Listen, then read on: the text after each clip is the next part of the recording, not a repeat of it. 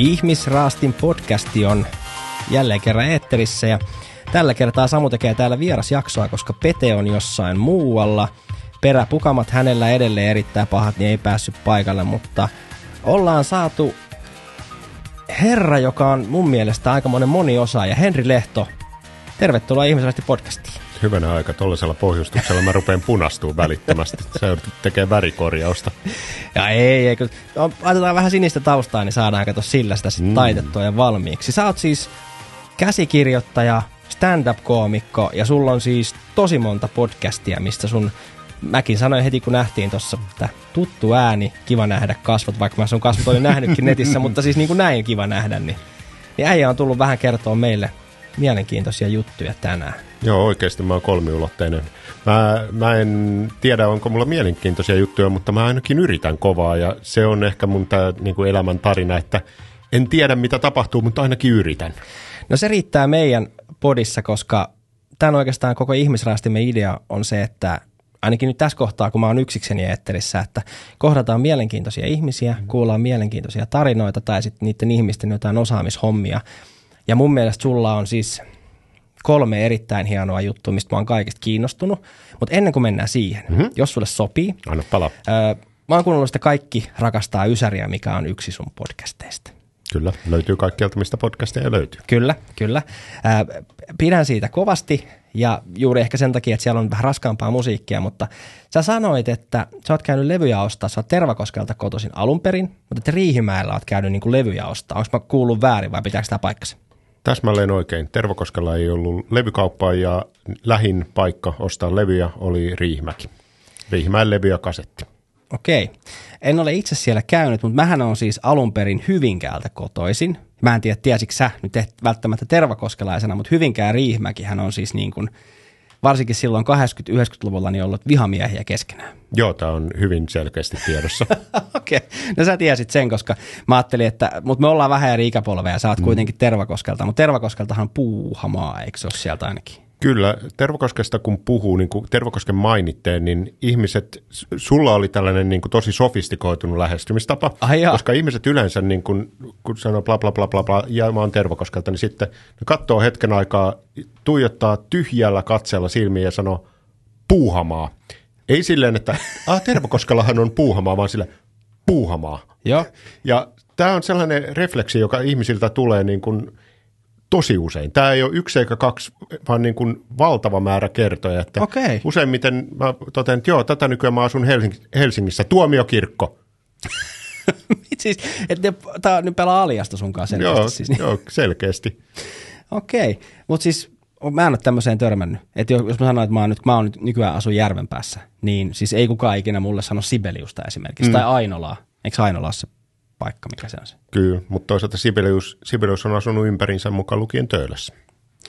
No niin, tätäkään mä en tiennyt, aina oppii uutta ja sen takia on kiva, että saa vieraita. Mutta siis sanoitkin äsken, että sä oot nykyään helsinkiläinen. Kyllä. Miten sä oot päätynyt tänne?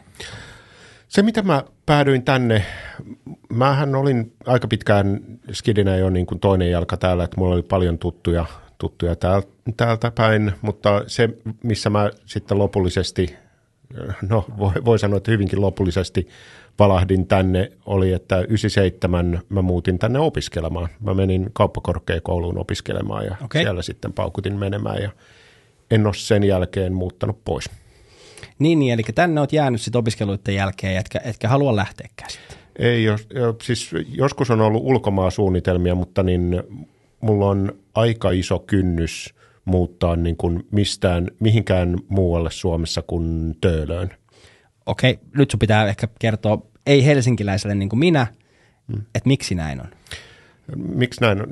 Toki Töölössä on, Töölössä on, Töölö on hirmu sellainen niin kuin samaan aikaan tosi keskellä jo. ja tosi rauhallinen. Mm. Eli me ollaan nyt, nyt niin kuin about niin keskellä Helsinkiä kuin voi olla, niin mä tulin tänne tänne kävellen. Tai no, okei, okay, en ihan, ihan tullut kävellen, koska mä jätin, jätin auton tuohon niin töölön, töölön laidalle, mutta niin kuin olisin tullut kotoakin, kotoakin tänne kävellen. Joo. Niin se, että se on logistisesti kiva, että meet sä mihin tahansa, niin siitä on helppo lähteä.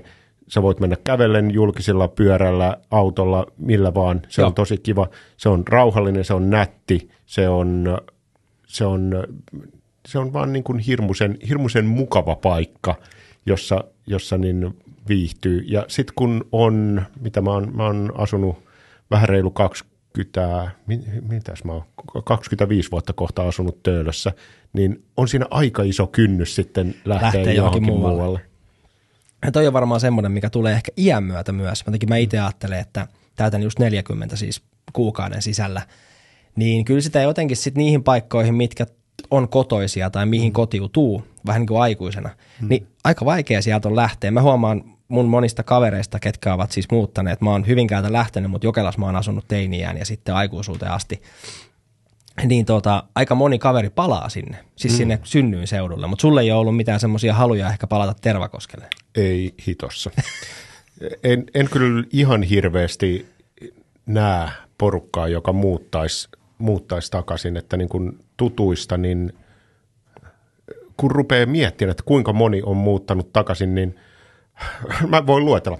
Sami on muuttanut takaisin ja lista loppuu tähän. Okei, okay. eli, no, eli silloin ei porukka palaa siis sinne, mistä, mistä on lähtenyt? Ei, ei tässä tapauksessa, että se, se on aika lailla ton, Tervokoski on sataprosenttisesti paperiteollisuuden ympärille kasvanut ja paperiteollisuuden ympärillä pyörii ja jokaisella on joku koneksoni tuohon paperitehtaaseen. Totta kai mullakin Faija oli siellä tekemässä koko työuransa. Ja, Okei. Ja siellä on 1818 perustettu paperitehdas, erikoispaperitehdas ja se on pieni paperitehdas ja se, että se on erikoispaperitehdas, niin se on ainoa asia, mikä on pitänyt sen edelleen tähän päivään asti pystyssä, että kaikki muut sen kokoiset on vedetty matalaksi, mutta sitä ei vielä.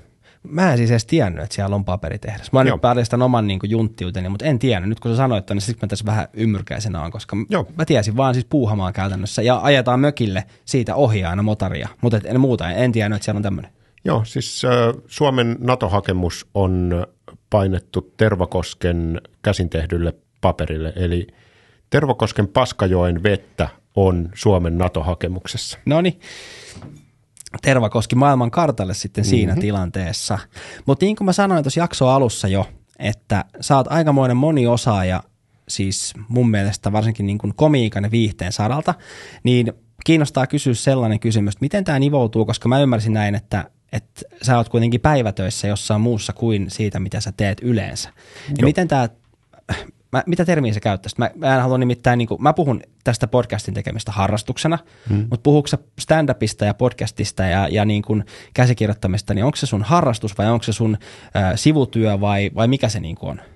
Kyllä se, e, siis no podcasti on ihan kirkkaasti harrastus, Joo. koska niin kuin sivutöissä on se, että siitä pitäisi vissiin saada rahaa. Noniin, jo. Ja mä en ole edes yrittänyt monetisoida noita mun podcast, no okei, siis mulla on kolme eri podcastia, joista yhden on tehnyt työnantajalle, että siinä mielessä on kuukausipalkalla monetisoinut sen, mutta, mutta mulla ei ole, ei ole ollut mitään sellaista niin kuin tavoitetta, ei ollut sellaista edes ajatusta, että kumpa nyt tästä saisi tehtyä euroja. Mä oon tehnyt vaan sitä, että mä haluan mahdollisimman hyvää kamaa ulos Joo. ja siitä mä saan kiksit ennemmin kuin siitä, että nyt jos sieltä saisi muutaman, muutaman siivun. Ja se päivätyö mahdollistaa tämän komiikassa sitten taas, mm. niin siinä on eri aspekteja. Toista aspekteista saa, saa niin kuin jonkun verran rahaa, toista aspekteista ei saa lainkaan rahaa. Että, mutta sitten komiikan voi, voi jakaa oikeastaan kahteen asiaan, että on se niin kuin kirjoittamispuoli, mitä mä oon tehnyt, tehnyt niin muun muassa mu, muutamiin eri ohjelmiin, niin se luonnollisesti on niin kuin, se, se on ihan konkreettisesti työtä, että Joo, siinä on jo. työsopimukset ja ja, ja palkka juoksee ja sitten taas lavakomiikassa, niin joskus siitä tulee rahaa ja hyvin usein ei tule rahaa, että, että mä en ole siinä, en ole sellaisessa asemassa, että mä tekisin tiliä. Ja mä oon tehnyt siinä ihan sellaisen, ää, sellaisen linjanvedon, että mä en tee firmakeikkoja, ellei ole joku ihan tosi poikkeustapaus, joku poikkeuksellinen syy ja raha ei ole poikkeuksellinen syy, että, että niin mä oon tehnyt tällaisen linjanvedon, ja tämä ei ole mikään tällainen happamia sano kettu ja mar- marjosta, vaan ihan olen kieltäytynyt lukuisista firmakeikoista, joita mulle on tarjottu, että tämä ei ole sillä, että ei tarjota, niin sanon, että en olisi ottanutkaan, vaan se ei, ihan konkreettisesti on sanonut ei. Mutta siis tota, saas mä nyt kysyä, eli siis käytännössä sä puhut firmakeikoista, niin sä tarkoitat niinku stand-up-keikkoja. Joo. Niin onko sulla joku sitten joku tämmöinen, niinku, eli miksi sä kieltäydyt niistä sitten niin kuin siinä kohtaa? Se on enemmän työnteko. Oikeastaan siinä on niin kuin kaksi näkökulmaa. Se, se tuntuu enemmän työnteolta ja kun mä oon tuossa ihan muita motiiveja ajamassa kuin, kuin sitä, että tekisin maksimimäärän määrän hilloa, että se, se, että on normaalissa päivätöissä mahdollistaa sen, että voi tehdä tällaisia ratkaisuja, Joo. niin, niin, niin siinä se tuntuu työnteolta, se on ihan eri meininki kuin tuollaisella klubikeikalla. Ja sitten se on myös, että eri tyypit on siinä niin kuin parempia. Et Joo.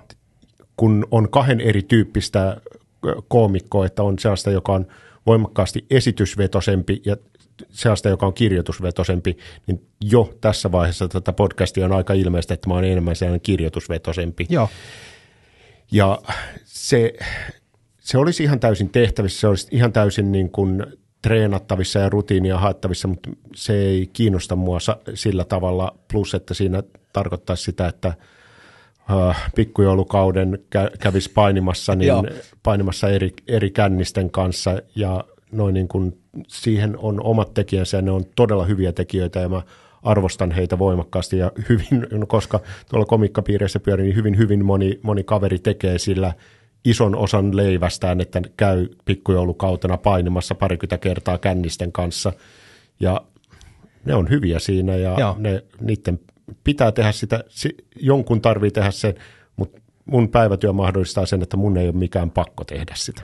Tämä on muuten hauskaa, siis pakko sanoa se, että mä en ole tätäkään suunnitellut, enkä tätä puheenvuoroa ei ollut mietitty, mutta siis mun lähti just äsken toi mun äh, vanha juontopari Pete tästä mm. vähän ennen kuin sä tulit paikalle ja puhuttiin siitä, että hän, lop, hän niin kuin vähentää podin tekemistä. Mm. Ja just käytiin siis käytännössä ihan samanlaista keskustelua siitä, että kun hän kokee, että tästä oli tullut hänelle – liian samankaltaista kuin työnteko. Mm. Niin sen takia hän haluaa vähentää, niin musta on hauska kuulla tavallaan, koska mä oon ajatellut, että se jakso tulee ennen tätä jaksoa, eli tämä tulee niinku puolentoista viikon päästä ja se hänen jakso tulee nyt niinku ylihuomenna maanantaina, missä puhutaan samoja teemoja, niin mm. musta hyvin kuvasit sitä, että se on hauska, miten nämä asiat joskus niinku osuu vaan kohdalleen silleen, että, että ei ollut mietitty, mutta näin, näin se tavallaan jatkoit samaa aihetta ihmisluonnolla on tapana olla, niin kuin me, me kaikki kuvitellaan, että me ollaan superuniikkeja, mutta aika paljon yhteistä meillä kaikilla sittenkin on. Niin no. no mä en kyllä kuvittele, mä oon uniikki, mä oon huomannut, että niin kuin, mä oon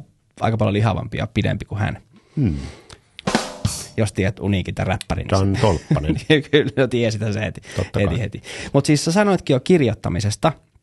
Mun on pakko lunttaa tämä, koska siis se, että Sä oot ollut siis 2015 Bonnierin vuoden journalistisen teon niin kuin palkinnon saajaksi niin osana työryhmää Kyllä. Hesarin uutisraportti Jengin kanssa. Kyllä.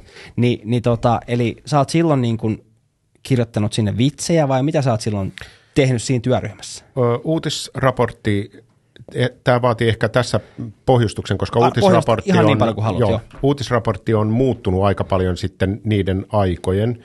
Tätä nykyään uutisraportti on niin uutisten ajankohtaispodcasti. Okay. Mutta Tuomas Peltomäen, joka, joka veti silloin uutisraporttia ja vetää myös tätä uutisraporttia, joka nykyään pyörii, niin silloin uutisraportti oli tällainen ajankohtaissatiiri, samankaltainen kuin Noin viikon uutiset, Noin viikon studio Last Week Tonight with John Oliver joo, tai The Daily joo, Show. Joo, joo. Niin ja meitä usein sy- syytettiin Daily Show-kopioksi, ja se oli täysin väärin, koska me oltiin aivan tietoisesti ja yksilitteisesti Last Week Tonight with John Oliver-kopio. Et sieltä me oltiin kaivettu, kaivettu nuo vaikutteet.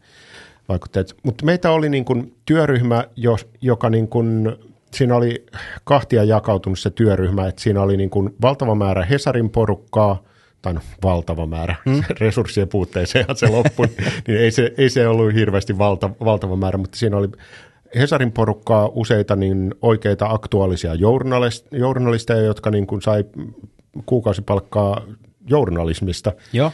Ja sitten minä. Eli tässä oli tällainen, tällainen niin kuin vastakkainasettelu.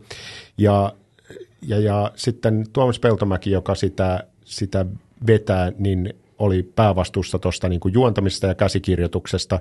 Ja oikeastaan voisi sanoa, että viimeisen kauden tai viimeisen puolentoista kautta, niin se oli Tuomas kirjoitti juonen ja mä kirjoitin vitsit ja sitten joku muu ehkä satunnaisesti jotain muuta. Okay. Mutta se oli niin kuin tosi pienillä resursseilla vedetty.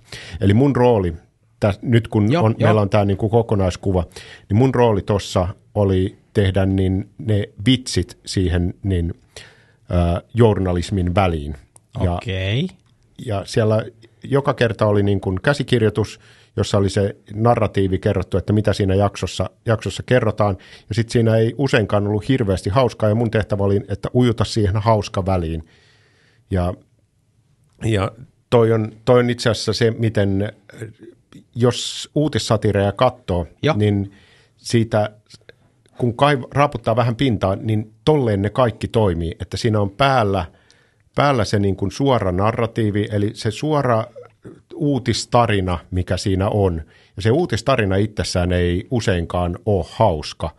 Et jos katsoo jotain niin kuin John Oliveria kertomassa jo- jotain niin kuin Jenkkien sääpalveluiden omistusjärjestelyistä, niin ei se nyt ole mikään naururemakka se itse tarina. Joo, ei se mikään hirveän hauskan juttu. Joo, ei. Joo. Mutta aivan holtittoma hauska rutiini, koska siinä sitten on se toinen kerros, että kun tämä tarina kulkee, niin se tarina pysähtyy aina vähän väliä ja siihen ujutetaan niin kuin vitsi. Joo. Tarina jatkuu, sitten ujutetaan vitsi, ujutetaan vitsi ja tarkoitus on, että siihen saisi sais niin kuin vähintään, no tollas, ton tyyppisessä kerronnassa ehkä niin kuin 2-4 vitsiä per minuutti on sellainen Oho. niin kuin soveltuva, soveltuva tahti, että sen verran pitäisi saada ujutettua sinne. Eikö se kuulostaa aika paljolta? Se kuulostaa paljolta, mutta sitten taas se on myös sellaista kamaa, mitä kun on riittävästi rutiinia, niin sitä pystyy tekemään aika holtittoman määrän aika pienessä ajassa, niin kauan kuin sulla on tiukka fokus. Joo. Ja koko toi mun uutisraportti keissi lähti siitä, että, että niin alun perin ensimmäiset, sanotaan, olikohan niitä viisi jaksoa, niin ne yritti tehdä Hesarin sisäisin voimin, ja sitten Tuomas kysyi Redditissä niin palautetta, että hei, että meillä on nyt tällainen uusi, ohi, uusi uutissatiiriohjelma, että, että olisiko jotain niin kuin ideoita, ja Joo. Mä olin eräänä perjantai-iltana himassa, join viiniä, viiniä ja selasin Reddittiä tietokoneella vaimo katto telkkaria tuossa sohvalla ja on täysin hiljasta. Sitten mä totesin, että jaa, uutissatiiri. Mä kova, kovin voimakkaasti koin uutissatiirit, niin mähän sitten annoin Tuomakselle nimimerkin takaa palautetta, että joo, joo että niin kuin, tämä on tosi, tosi hyvää kamaa, tosi mielenkiintoista. Se, mitä te tarvitte, että te tarvitte ihan hitosti punchlineja enemmän per, per jakso, että teillä on niin kuin, todella vähän vitsejä näissä, näissä että siinä tämä ei kanna siitä niin kuin edellisestä vitsistä seuraavaan ilman, että siellä olisi paljon lisää. Ja sitten Tuomas vastaa, että joo, sä et ymmärrä, kuinka tiukalla aikataululla näitä tehdään, että, että meillä ei ole vaan mahdollisuutta puristaa sinne, sinne vitsejä enempää. Ja normaalitilanteessa tämä keskustelu olisi päättynyt tohon.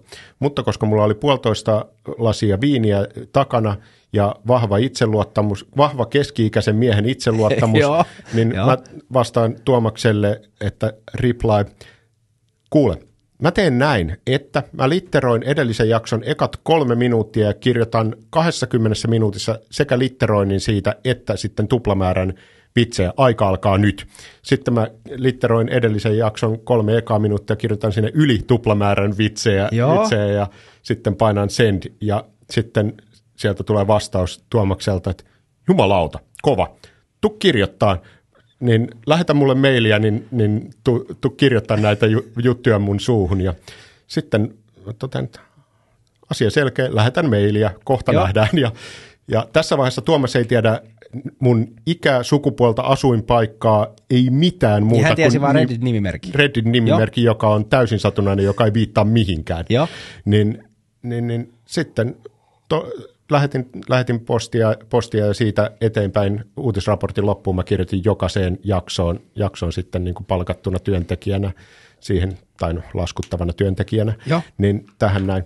Ton, ton tehtyäni mä nousen ylös vaimon näkökulmasta. Mä oon ollut vaan hiljaa koneen ääressä, ääressä ja sitten niin kuin naputellut ja juonut viiniä. Nousen ylös ja sanon vaimolle, että joo, tässä kävi nyt silleen, että mä rupean kirjoittaa Hesarille poliittisia kikkelivitsejä ilman mitään johdantoa, mihin, mihinkään niin kuin Hesariin liittyvää mitään. Mitäs vaimo siihen sitten sanoi? Niin Se on aika lailla tottunut siihen, että kummallisia asioita joskus tapahtuu. no sit, okei, nyt sun tarvii vähän avata, että mistä, joo, joo, mistä mutta hän kysymys. kuitenkin halusi, että sä avaat vähän sen. sen. Joo. Okei. No ei, ei toi oikein ole silleen, että hetken, että, että sä teet Hesarille, sä et vielä tuossa tunti sitten tehnyt Hesarille töitä, etkä, eikä ollut mitään tällaista ajatusta. Mutta siitä eteenpäin niin kun jokaiseen jaksoon niin kun useamman vuoden, vuoden kirjoitin niin uutisraporttiin noita vitsejä, että ne, ne oli isolta osin mun kynästä. Mutta siis, mut, mut, oliko sä siis kirjoitellut aikaisemminkin sitten niin kuin jo ennen tätä johonkin siis vitsejä vai oliko sun stand-up-homma alkanut ennen sitä vai Joo. mikä oli niin kuin se sun alku, koska toihan on niin kuin, niin kuin sanoit, niin keski-ikäisen miehen itsevarmuutta, mutta myöskin se, että, että kun sä tiesit sen, selkeästi sä tunsit myös sen genren. Joo. Mä, mä olin purkanut sitä genreä auki, auki, mutta kaikkein tärkein siinä on, että niin toi vitsin kirjoittaminen on suht tällainen universaali riippumatta siitä mediasta. Okay. Eli, eli niin kun kirjoitatko stand-up-lavalle tai sitten uutissatiiriin, niin ne tekniikat on suht pitkälle samoja. Totta kai siinä on niin kuin omia, omia niin kuin erikoislaatuisuuksia, mutta stand-upia mä olin tehnyt vuodesta 2009 alkaen. Eli mulla 15 vuotta stand-upia tulee ensi kuun alkupuolella täyteen. Onneksi olkoon. Kiitos, kiitos. Ja. Niin, niin, niin, sitä mä olin tehnyt, tehnyt siinä vaiheessa jo, hetkinen, tämä tapahtui muistaakseni 2015 tai jossain siinä paikkeilla niin siinä vaiheessa mulla oli kuusi vuotta takana stand-upia, joten mä olin niin kuin noussut satoja kertoja lavalle, vienyt vitsin sinne, saanut välittömän feedbackin, että toi toimii, toi ei toimi. Joo. Ja siinä niin saa hyvin selkeästi, siinä myös ehdollistuu, kun se ei toimi, niin tuntuu tosi pahalta ja se toimii, tuntuu tosi hyvältä. Ja. Niin toi on niin kuin niin hyvin selkeää psykologista ehdollistamista, että teen noin, niin, niin, niin sua Saat palkitaan naurun. ja teen, teen noin, niin sitten, sitten niin sun kroppa sanoo, että sä oot paskin ihminen maailmassa. Mutta siis äh, ymmärrinkö mä oikein, että, että sä oot siis silloin 2015 käytännössä mennyt mukaan siihen tiimiin ja sinä vuonna se on saanut sen – ehdokkuuden siitä vuoden journalistisesta palkinnosta? 2015 mennyt mukaan, 2016 saanut se, ne ehdokkuudet on nimetty edellisvuoden mukaan, eli ne on jaettu okay, sitten seuraavana niin just, vuonna. Okei, okay. mutta, eli, mutta, mutta siis tämän mun aasinsilta oli se, että, että voidaan ajatella – että se on ollut hyvin paljon sun ansiosta, että se ehdokkuus on edes tullut.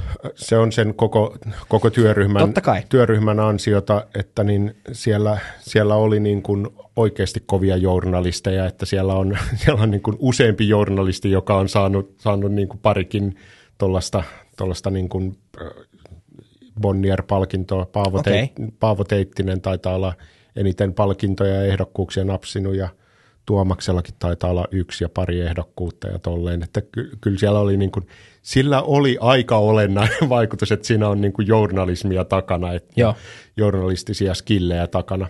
Ja se, se alkoi samaan aikaan kuin noin viikon uutiset, hmm? eli siis ihan muutaman viikon säteellä alkoi samaan aikaan. Okay. Ja, ja, ja sitten noi, sitä ennen ei oikeastaan ollut tällaista niin kuin John Oliver kautta John Stewart-tyyppistä showta Suomessa, ja sitten yhtäkkiä olikin kaksi. Joo. Toinen niistä aika olennaisesti isommilla resursseilla. Ja... Mutta siis, eli, eli sä pääsit, niinku, oliko tämä sitten sun ensimmäinen tämmöinen niinku käsikirjoitustyö tää? Joo, Joo, kyllä. Ja oliko tämä sitten ponnahduslauta siihen, että sä sanoit, että sä oot muutamia ohjelmia, niin sä oot ollut siinä noin viikon uutisissa, eikö näin? Ja... Noin viikon studiossa. Eikö noin viikon studio, joo. Joo, joo okei. Okay. Noin sit... viikon studiossa ja uh, uutisvuodossa. Joo, Et, ja... käsikirjoittajana. Joo, joo. kyllä. Siis uh, tässä yhteydessä käsikirjoittaja tarkoittaa sitä, että mä oon kirjoittanut sitä niin vitsimateriaalia niihin käsikirjoituksiin, eli mä narratiivia on kirjoittanut hyvin vähänlaisesti kaikkiin, kaikki näistä, mutta sitten, sitten taas vitsejä, niin – tuhansia. Joo. Mutta joo, noin viikon studiossa on ollut, uutisvuodessa on ollut ja uutisraportissa noin ne kolme isointa. Sen lisäksi tuolla on, tuolla on niin kuin, yksi hyllytetty ohjelma, johon on, on kirjoittanut, kirjoittanut myös. nyt, nyt ei, ei tarvitse kertoa mikä ohjelma, mutta mistä, mistä syystä se on hyllytetty? Tiedätkö siitä vai oliko se vaan niin kokeilu, mikä ei toiminut vai? Siitä tehtiin, siitä tehtiin pilotti ja ja mä oon nähnyt sen pilotin ja mun mielestä se on ihan niin kuin täysin solidi, mutta sille Joo. ei ollut, ollut ilmeisesti paik- sitten. paikkaa sitten. Mut en tiedä. Okei. No mm. tota, tämä on siis sika mielenkiintoista. Haluan kysyä, totta kai kerrot sen, mitä voit kertoa, mm. siis mistään nimessä ei tarvi silleen mennä, mutta siis tästä käsikirjoittamisesta näihin mm. ohjelmiin, niin mua kiinnostaa tavallaan se, ja mä tiedän, että varmaan ihmisiäkin kiinnostaa, ketkä kuuntelee tai katselee, niin, niin äh, miten se niin kuin käytännössä tapahtuu? Sä sanoit, että sä vastaat siitä niin kuin vitsi, että sä, eli onko sulla se vitsi, minkä sä laitat äh, tavallaan niin kuin paperille, ja sitten se sisällytetään siihen juontoon tai siihen, siihen kohtaan ohjelmaa, vai miten se niin kuin tapahtuu yleensä?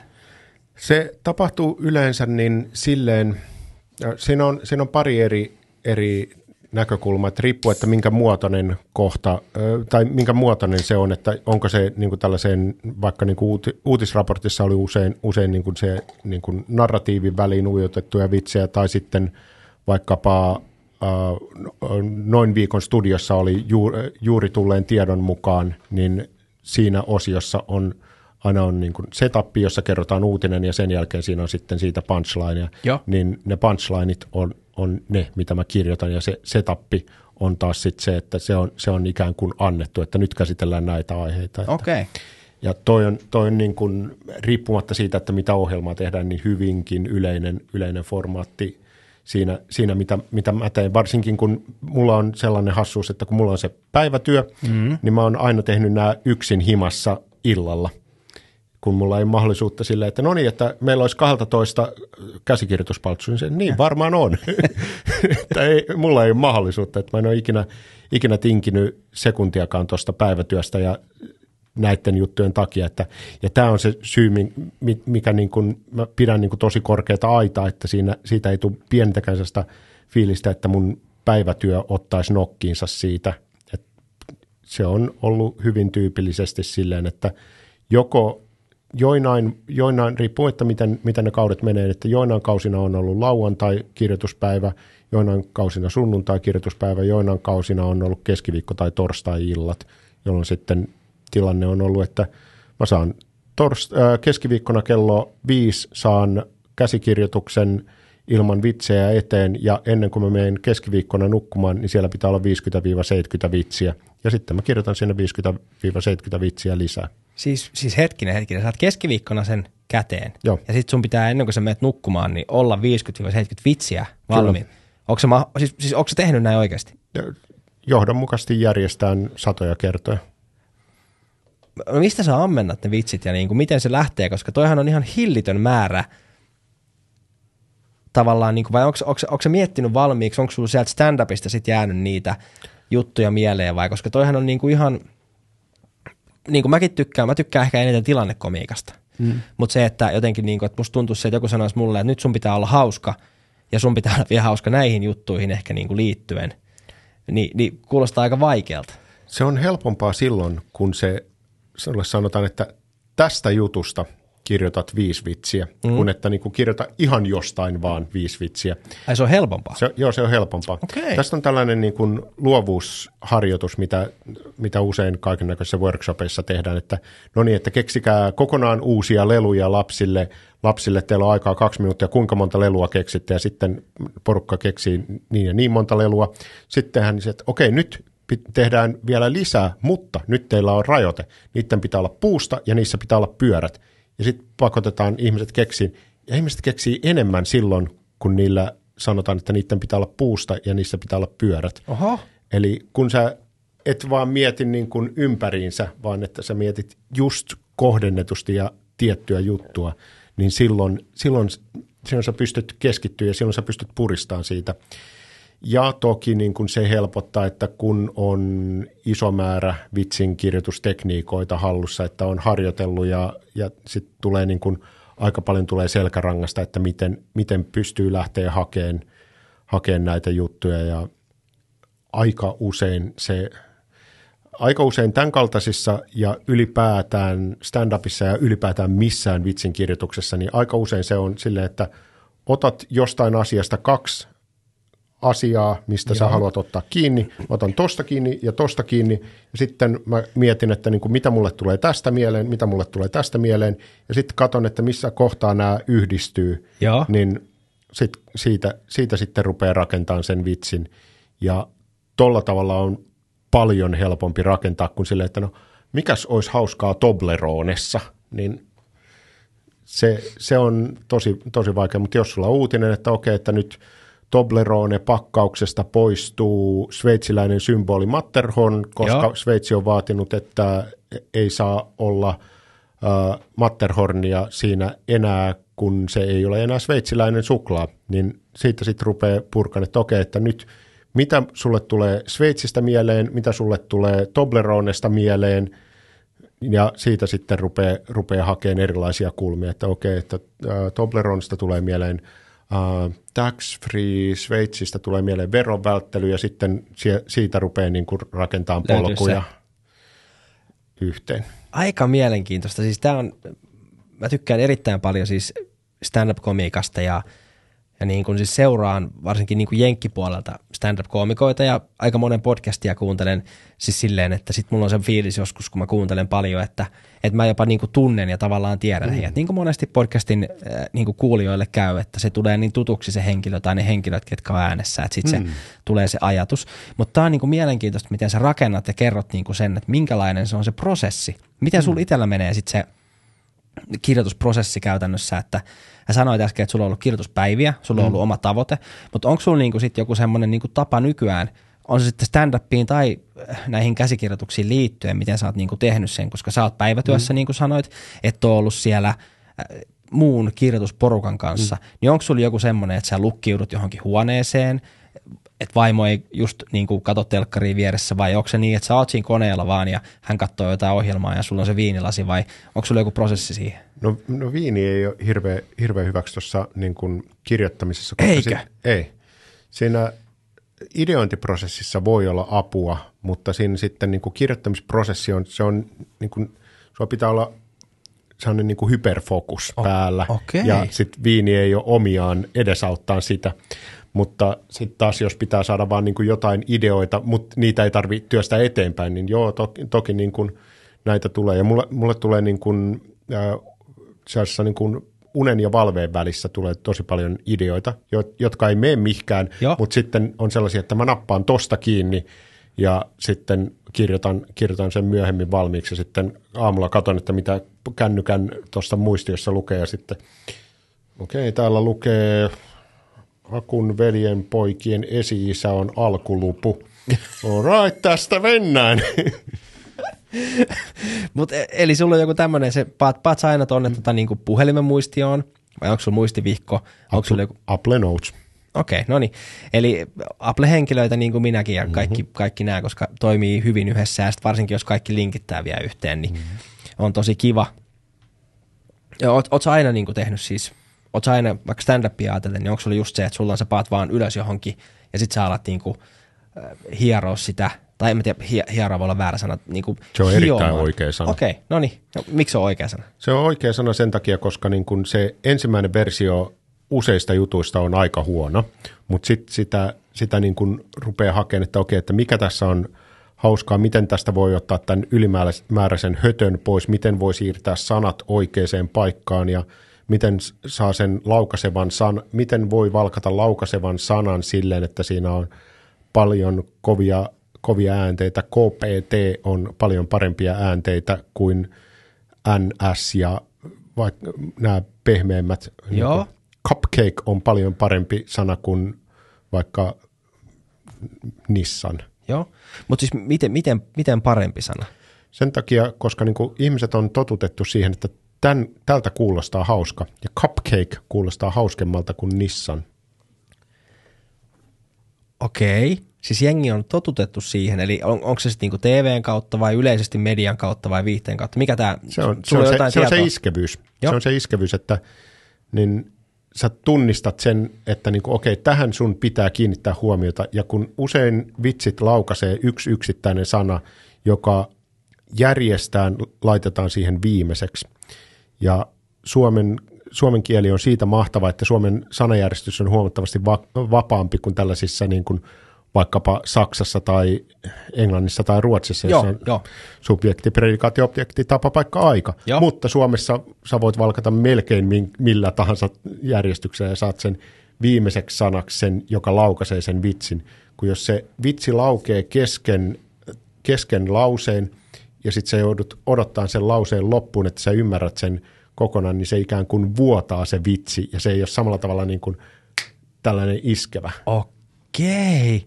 Vitsi, tämä on kyllä niinku, tämä on ihan, koska mä en ole koskaan ikinä, voin sanoa, puhunut kenenkään ihmisen kanssa, ketä ajattelee, on siis kirjoittanut komiikkaa tai tekee komiikkaa, koska mulla on itsellä semmoinen tapa, omasta mielestäni on tietenkin helvetin hauska. Useimmat on. Niin, juuri näin. Mutta mä myös ymmärrän sen, että mun jutut on helvetin räävittömiä ja ne on semmosia, että osa, osaa naurattaa tosi paljon, mutta ne on aina silleen, että ne ei ole niinku, en mä mieti mitään, että se on se, että joku tekee jotain hauskaa ja mulla on siihen joku hauska heitto ja sitten joku nauraa tai joku ei naura. Mutta siis kun sä kerrot sen, miten sä rakennat vitsin ja mitkä sanat tavallaan niin kuin on meille se jotenkin merkki, että nyt tämä on se hauska juttu ja nyt tässä kohtaa pitää. Mm. Että toikin toi, että vuotaa toi vitsi oli hyvin sanottu, koska siis niinhän se menee, että jos se tavallaan tuleekin se, että se mm. alkaa jo vähän naurattaa, mutta sä et tiedä mihin se menee se nauru mm. tai mistä se lähtee se nauru tavallaan, että se jatkuu vielä se mm.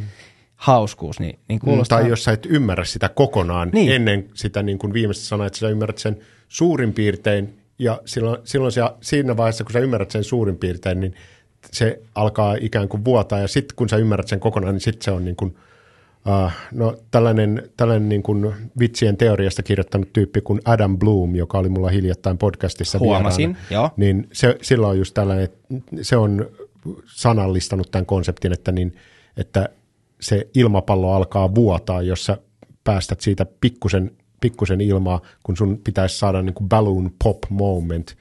Aa, pop myös joo. on erinomainen sana, koska joo. siinä on kovia plosive. Joo, niin eli se pitää tavallaan olla silleen, että se on niin kuin aina se no, tykitys tai just se poksahdus, että sitten se on niin kuin paras mahdollinen juttu. Kyllä, jos vain suinkin mahdollista. Aina on poikkeuksia, että tämä on, on siitä hassu laji, että tämä, ei ole niin sellainen binäärinen, että, että tämä ei ole matematiikkaa siinä mielessä, että Aina sama toimii. Että, että niin kuin, se on aina näin, Joo. mutta se on hyvin, sanotaan, että se on vähän insinööritiedettä siinä mielessä, että kun teet näin, niin useimmiten se toimii. Joissain tapauksissa ehkä ei, mutta useimmiten toimii. Ja, joo.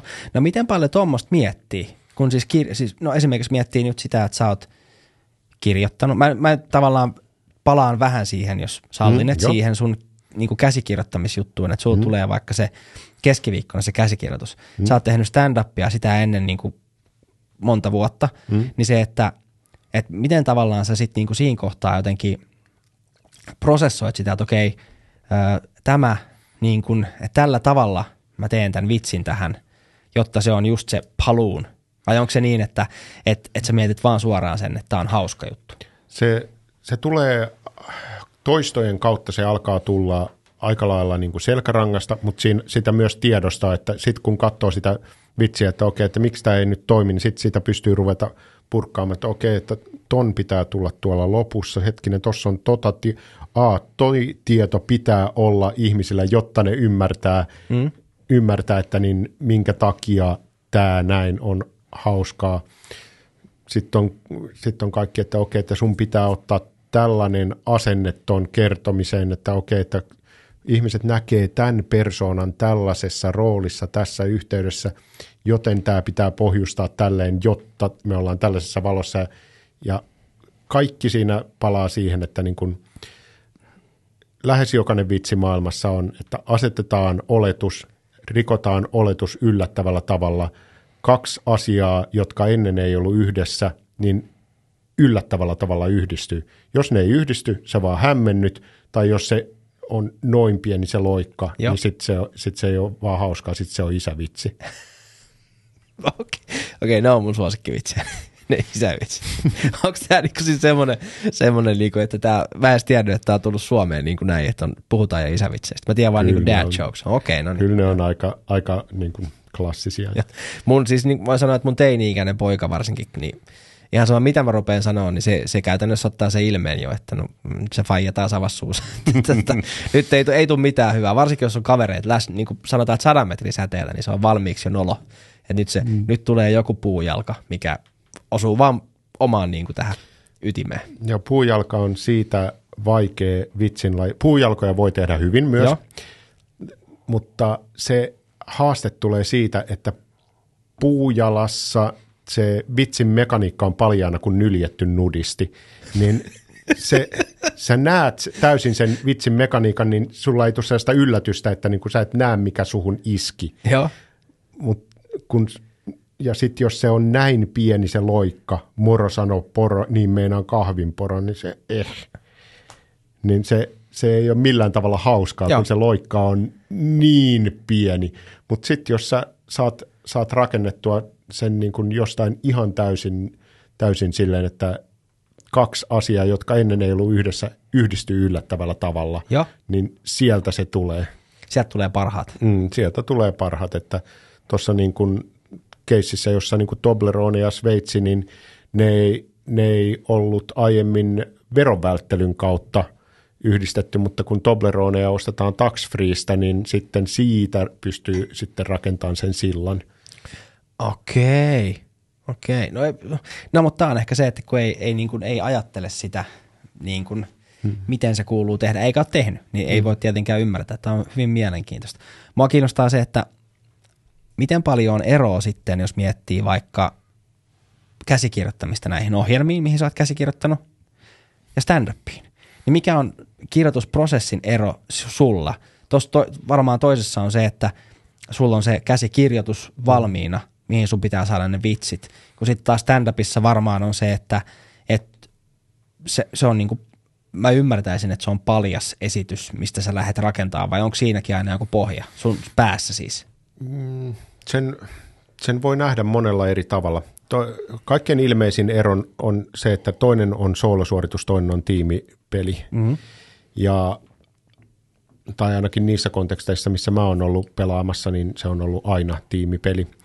Niin se on keskeinen ero. Toinen keskeinen ero on se, että äh, sulla ei ole siinä telkkarin tehdessä, sulla ei ole mahdollisuutta käydä koeajaan niitä – kun taas stand-upissa on tosi paljon sitä, että niin kun okei, okay, että käyt treeniklubilla hieroon, kerrot nämä jutut tässä muodossa, katsot miten reaktiot menee, kerrot nuo jutut seuraavassa paikassa tuossa muodossa, katsot, että mikä saa reaktion ja mm. se voisi luulla, että niin kun, no ei sitä tiedä, että eri yleisöt nauraa eri asioilla. Joo, mutta siellä on paljon, todella paljon niin sitä johdonmukaisuutta, että siellä se yksi punchline on aina järjestään isompi kuin toinen punchline, vaikka olisi mikä yleisö.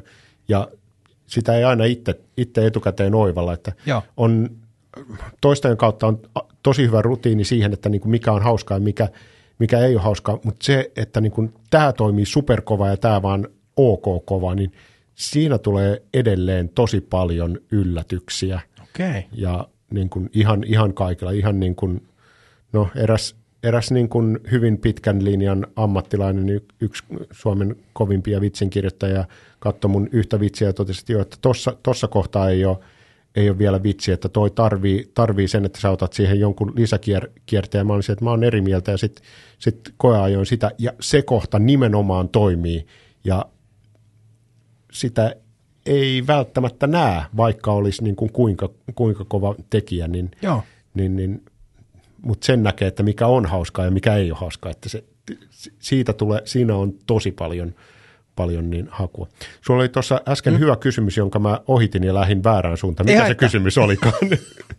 Siis se ero, ero tavallaan, kun käsikirjoittaa. ah, niin se ei ole. Niin, tai on, niin kuin tekee komiikkaa stand-upiin tai sitten niin kuin tekee komiikkaa käsikirjoitettua ohjelmaan, niin, niin onko siinä joku niin kuin Joo. ero, miten se rakentaa sen vitsin? Joo, si- siinä on myös se ero, että niin etenkin noissa tuollaisissa uutissatiirityyppisissä, joissa kirjoitetaan nopealla syklillä, niin se on hyvin usein sitä, että kun mä sanoin, että 50-70 mm. vitsiä, niin aika lailla järjestää niistä menee 5-7, tai no sanotaan 5-10 menee sitten lähetykseen. Eli todella iso osa niistä ei ikinä näe päivän valoa. Ja se Aa, on ihan niin sellainen, just. mitä, mitä odottaa, että, että jokaista niin kuin kunnon isoa naurua kohden, niin siellä on hirveä määrä kuraa, joka ei ole ikinä päässyt niin kuin käsikirjoituspalaverin hymähdystä pitemmälle. Okei, no niin. No, mutta tämä oli semmoinen, mitä mä just niinku mietin, että, että niinku, on varmaan siis just se, että mistä se tietää, niin toi on hyvä, mitä kerroit äsken, että et, et sen voi tavallaan tietää, mikä on hauskaa, mutta miten siihen hauskuuteen päästään, niin mm. siihen voi olla useampikin tavallaan polku, vaikka siihen on selkeä reitti, mm. mutta sitten mun mielestä kuvasit sen niin kuin hyvin. Mä jäin miettimään kirjoitusta yleensä, äh, juontoparini Pete on, hän tekee siis romaaneja kirjoittanut muutaman kappaleen, mutta siis pöytälaatikkoon ja tällä hetkellä runot hänen numero ykkösensä tämmöinen kysymys niin kuin tässä kohtaa voi kuulostaa tosi hämärältä yhtäkkiä tähän, mutta tuleeko sulle ikinä semmoista, puhutaan niin kirjoittajan blogista, eli writer's blog, niin tuleeko sulle niitä ja miten sä pääset siitä yli, jos sulla tulee? Tulee. Joo. Kaikille tulee, tulee se. Se on myös sellainen, että niin kuin, no tuolla tieto, tietotekniikan puolella on tällainen termi, tai tietoturvan puolella on tällainen termi kuin brute forcetta, että niin kuin, panee vaan riit, runno, runnoa läpi, että silleen rikotaan salas, heikkoja salasanoja, että niin kuin panee vaan niin kuin yhden salasanan toisensa perään ja sitten niin kuin jossain, kohtaa, jossain osuu. kohtaa sitten osuu, jos sulla on heikko, heikko salasana. Niin samalla tavalla voi kyllä brute forcettaa, että, okay. että niin kun vaan riittävästi yrittää, niin sitten löytyy se, se, niin kuin, se tapa, joka toimii. Että se on ihan vaan, että jos sä annat jollekin – jutulle niin kymmenen tuntia aikaa, niin sitten sä saat ihan eri tulokset, kun sä annat, annat kymmenen minuuttia aikaa. Mm. Ja se, no, jos, jos lainaillaan ympärinsä näitä termejä, niin siinä, siinäkin on myös laskeva rajahyöty näin niin kuin kansantaloustieteestä sitten lainattuna, että niin se ensimmäiset kaksi minuuttia niin tuottaa tosi paljon tulosta ja seuraavat vähän vähemmän ja seuraavat vähän vähemmän ja seuraavat vähän vähemmän. Ja. Mutta kyllä se sieltä tulee. Eli niin kauan kun sä pystyt keskittymään johonkin juttuun, niin sieltä kyllä väkisin tulee.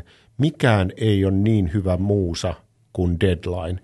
Ja noissa telkkarijutuissa sen takia se onnistui joka kerta. Mitäköhän mulla olisi noita telkkarijaksoja takana varmaan.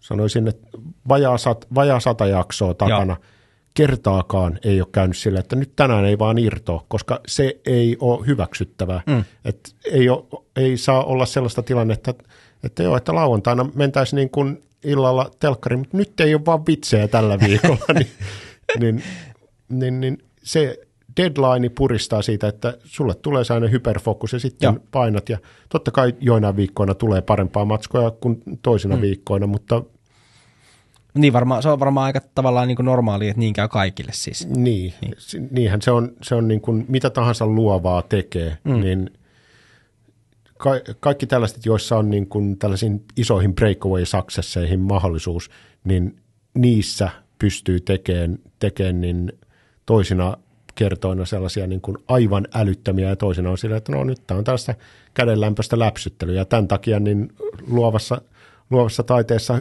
on hyvin harvassa ne, jotka, jo, joilta tulee niin kuin muina Beatlesena jokainen levy on viiden tähden levy ja sitten ei, ei mokaa kertaakaan. Joo, mutta siis tämä on varmaan siis semmoinen, mikä tapahtuu just niin kuin sanoit, luov, luovissa jutuissa tai näin. Itse mietin tällä hetkellä, en tee mitään muuta luovaa, pidän tätä podcastia tekemistä tietyllä tavalla luovana, hmm. niin, niin kyllä mä huomaan sen, että välistä, siis olen sanonut äänitysten jälkeen joko vieraalle tai sitten tälle mun juontoparille, että moni, tänään oli semmoinen päivä, että ei, niinku, ei vaan niinku, mikään ei toiminut. Siis mm. omassa päässä, se on ehkä enemmän siellä.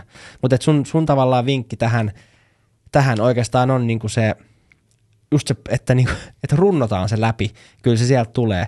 Ja mä tiedän sen, että ja mulla on tällä hetkellä täällä, missä me ollaan täällä studiolla – niin mun duunipaikalla, niin mun eh, semmoinen esimies, mikä sanoo aina, että mikään ei koskaan valmistuisi, ellei ole sitä viime tippaa, eli pitää olla aina se joku, joku deadline tai semmoinen niin kuin pakko saada onnistumaan, niin, niin sä oot samaa mieltä siitä. Joo, ihan ehdottoman samaa mieltä ja tähän jälleen kerran, eihän näe mun ajatuksia. Mä, mä mm. seison mm. jättiläisten olkapäällä, että Nick Cave, hieno artisti. Niin, Joo, ja, ja näyttelijä ja taiteilija muutenkin. Näyttelijä, kirjailija, kuvataite, tai noita, noita niin posliinitöitä ruvennut tekemään vanhoilla päivillä. Joo, se oli Tampereella Sara Hildeinin museossa oli näyttely. Oliko se se, missä oli, ei, se ei ollut se, missä oli Brad Pittin joku juttu? Se, on just se, se, se oli Joo. Nick Cave ja Brad Pitt. Joo. Niin, koska miksipä koska, ei. Miksi, joo. Miksipä ei. Ja Joo mä en ymmärrä Posenin taiteesta mitään, mutta enemmän ymmärtävät sanoa, että ihan, ihan niin kuin solidia kamaa ottaa huomioon, että sillä ei ole valtavaa historiaa. Mutta Nick Cave, niin kertoi omasta luomisprosessistaan silleen, että ei hänellä, vaikka hän on tällainen vähän mystikkotyyppi, Joo. ei hänellä ole tällaista, että yhtäkkiä tulee sellainen niin kuin jumalainen johdatus tulee, tulee jostain ja sitten inspiraatio iskee ja sitten, sitten luodaan täydellistä, vaan se on silleen, että se istuu siihen kirjoituspöydän ääreen ja pakottaa, että nyt kirjoita. Ja se. kun sä teet riittävästi kirjoitusta ja heität sieltä ne huonot kohdat pois, niin saat sieltä sitten hyvää kamaa. Et aivan varmasti Nick Cave on kirjoittanut ihan miljardi paskaa biisiä, mutta se on heittänyt ne paskat biisit pois ja jättänyt sitten 15 Feet of Pure White Snow jättänyt mm. jäljelle. Nick Caveista on pakko sanoa, että mä oon siis tota, ihan juniorina ennen kuin mä tiesin, mä tiesin vaan sen biisin, missä on mun mielestä Kylie Minogue joku. Mm. Va, niin, well the white niin, roses grow. Niin olin tota, äh, Ruisrokissa nuorena poikana, missä hän oli esiintymässä ja siellä oli semmoisia daameja, mitä mä luulen, että on jotain hevareita tai metallimimmejä, kun ne oli siis nahkarotseissa ja semmosissa. Niin, mutta ne oli tullut katsoa Nick Cavea sinne ja kävin katsomassa, mutta en, en ehkä silloin nuorena poikana saanut siitä irti vielä on kylläkin häneen tutustunut mun mielestä tämä yksi hienoimpia, nyt mä vedän itteen ihan hanukkaa, jos tämä menee väärin, mutta tämä TV-sarja Peaky Blinders, en tiedä, katsonut koskaan. Ö, on kuunnellut eri versioita sen tunnarista. No niin, sitä olin sanomassa, että mun mielestä se on niin kuin tällä hetkellä se, minkä tiedän hänestä, siis sen uusin juttu. Ja, ja sehän soi siis niin kuin, se on makea ja se tulee siinä sarjassa niin monta kertaa ja se mm. tavallaan niin kuin sehän, ruokkii montaa kohtaa ja jotenkin tietää, että kun se tunnari tulee, niin aina vähän silleen, niin kuin, että okei, nyt on hyvä niin kuin, tämän sarjan, mutta se on hieno, hieno sarja muutenkin. Öö, mä haluaisin kysyä vielä, ennen kuin otetaan ensimmäinen väliinkko, me ollaan vedetty 55 minsaa kohta niin uh. jo levylle, niin tota, siitä, että kun sä rakennat jotain vitsiä, mm-hmm. ehkä nyt stand-upiin tai, tai sitten tälleen käsikirjoittamiseen liittyen, niin mikä on se sun prosessi? Siis mä tarkoitan, että saaksa päähän sen, niin kun, että onko sulla se tavallaan se poksahdus mielessä, vai onko sulla se tarina, miten sä pääset siihen poksahdukseen mielessä, vai onko se ihan sattumavarainen juttu? Mulla on aihe mielessä lähes aina. Ihan joissain niin kuin erikoistapauksissa on silleen, että on, on joku niin kuin punchline tullut ja sitten on sitä mieltä, että hittoinen, tämä on niin hyvä punchline, että tämän ympärille pitää rakentaa tarina. Joo. Mutta kyllä se niin kuin kyllä se aika lailla järjestään on silleen, että ensin mietitään, että mistä mä haluan puhua, sitten mä kasaan sen, että mitä mä puhun siitä ja sitten ujutan siihen hauskan. Okay. Et, et nyt mä oon niin kuin viime aikoina kirjoittanut, mä oon, mä oon ihan tietoisen ratkaisun tehnyt, että mä oon kirjoittanut tällaista niin kuin origin story-tyyppistä lähestymistapaa, eli mä en ole hirveästi lavalla puhunut mun taustasta. Joo. Ja, ja, ja sitten ajattelin, että no ehkä mä oon nyt niin kuin riittävä, riittävän kauan, riittävästi niin kuin vettä virrannut Vantaajoessa, että niin kuin mä, mä voin puhua, puhua että niin kuin olen sosioekonomisesti pikkusen nihkeeltä alueelta, mikä näin niin kuin jälkikäteen kuulostaa siltä, että ai tämä oli sellainen, että niin kuin tähän sä et voinut mennä niin kuin ennen kuin olet tehnyt 15 vuotta komiikkaa, että – että, että sulla on niin 20 minuuttia materiaalia sun syövästä, jonka sä olit kirjoittanut samana päivänä, alkaen samana päivänä, kun sä saat ensimmäisen epäilyn, mutta sä et voi kertoa, että sä oot sosioekonomisesti vähän nihkeältä alueelta. ja, ja se mikä on tämä alue, mikä on sosioekonomisesti vähän niin kuin Tervakoski. No, on, siis onko se nihkeä alue jotenkin? Onhan se nyt aika nihkeä. Teollisuuspaikkakunta, paperiteollisuuspaikkakunta, niin se on siinä on paperiteollisuuspaikkakunnan meiningit, että se on pikkusen ahdas niille, joita kiinnostaa niin kuin luottotiedot ja sisätyö. Siis, Tämä on hauska juttu, siis se mitä mä oon sun äh, podcasteja, puhutaan niistä vähän myöhemmin lisää ja tarkemmin ja syvemmin, mitä on kuunnellut, mutta se, että esimerkiksi kaikki rakastaa Ysäriä podissa, niin sulla on kantavana teemana siellä monessa jaksossa se just se kotipaikkakunta ja nuoruus ja varsinkin tavallaan musta se, no yllättäen, missä kohtaa on se ysäri tullut siihen omaan mm. elämään. Niin tota, tää on musta hauskaa, että sä tuot nytkin sen niin kuin esille. Että onko sulla joku tämmöinen, miten, miskä sitä kutsuu, kotipaikkakunta, mä tiedän, trauma tai mikä se voisi olla sitten? Tää saat kiinni, mitä mä tarkoitan. Ei se ole ehkä, ehkä trauma, vaan se on pikemminkin sellainen, niin on nähnyt, että on joutunut tekemään tällaisen ratkaisun, että että okei, että nyt sun pitää muuttaa täältä hittoon. Ja se, että kun sä muutat hittoon, niin mitä siitä seuraa, niin siitä on seurannut vain ja ainoastaan hyvää. Joo. Ja sitten taas, jos mä en olisi muuttanut sinne, niin kuinka ahtaaksi se meininki olisi tullut. Ja sitten siinä tulee myös niin kun se ilmapiirien ero, että kuinka konservatiivinen, kuinka liberaali, kuinka erilaisuutta sietävä, kuinka samanlaisuuteen painostava hmm. on. Ja tuossa Ysäri-jutussa se on ehkä just sen takia niin, kuin niin voimakkaasti läsnä. No okei, totta kai siinä on se, että aikakausi, jolloin, jolloin Ysäri tuli, niin mä olin siellä, katoin sitä tehtaan piippua ja mietin, että tämä ei ole jumaliste Sunset Strip. Ja, ja siinä kun miettii, että, niin, että, joo, että tuolla on niin kuin mahtavia asioita tapahtuu maailmalla, mitä tapahtuu täällä. Paskajoki kulkee mun takapihan läpi. Tämä ei ole niin kuin kielikuva, vaan konkreettisesti ja, ja. Paskajoki, Tervajoki viralliselta nimeltään, mutta kukaan ei kutsu sitä Tervajoeksi siellä, vaan kaikille se on Paskajoki. Onko se, se niin likasta se vesi vai? Oh. Joo. Tai siis ennen tehdasta se on ihan puhdasta. Tehtaan jälkeen. Ah, Okei. Okay. Eli ne laskee sinne jotain niin kuin jätteitä sitten sinne. Mä en tiedä, mitä siinä tapahtuu. Niin.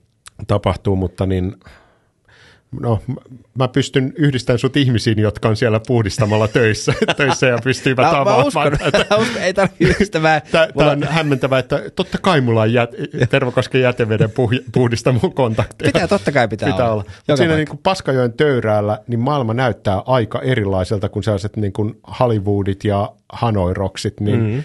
niin, niin ei, se, se ei näytä siltä. Sitten tulee tämä Ysäri, jossa niin kuin se niin kuin ulkopuolisuus, ulkopuolisuuden juhlistaminen onkin se juttu. Ja se, että ulkopuolisuus on siistiä.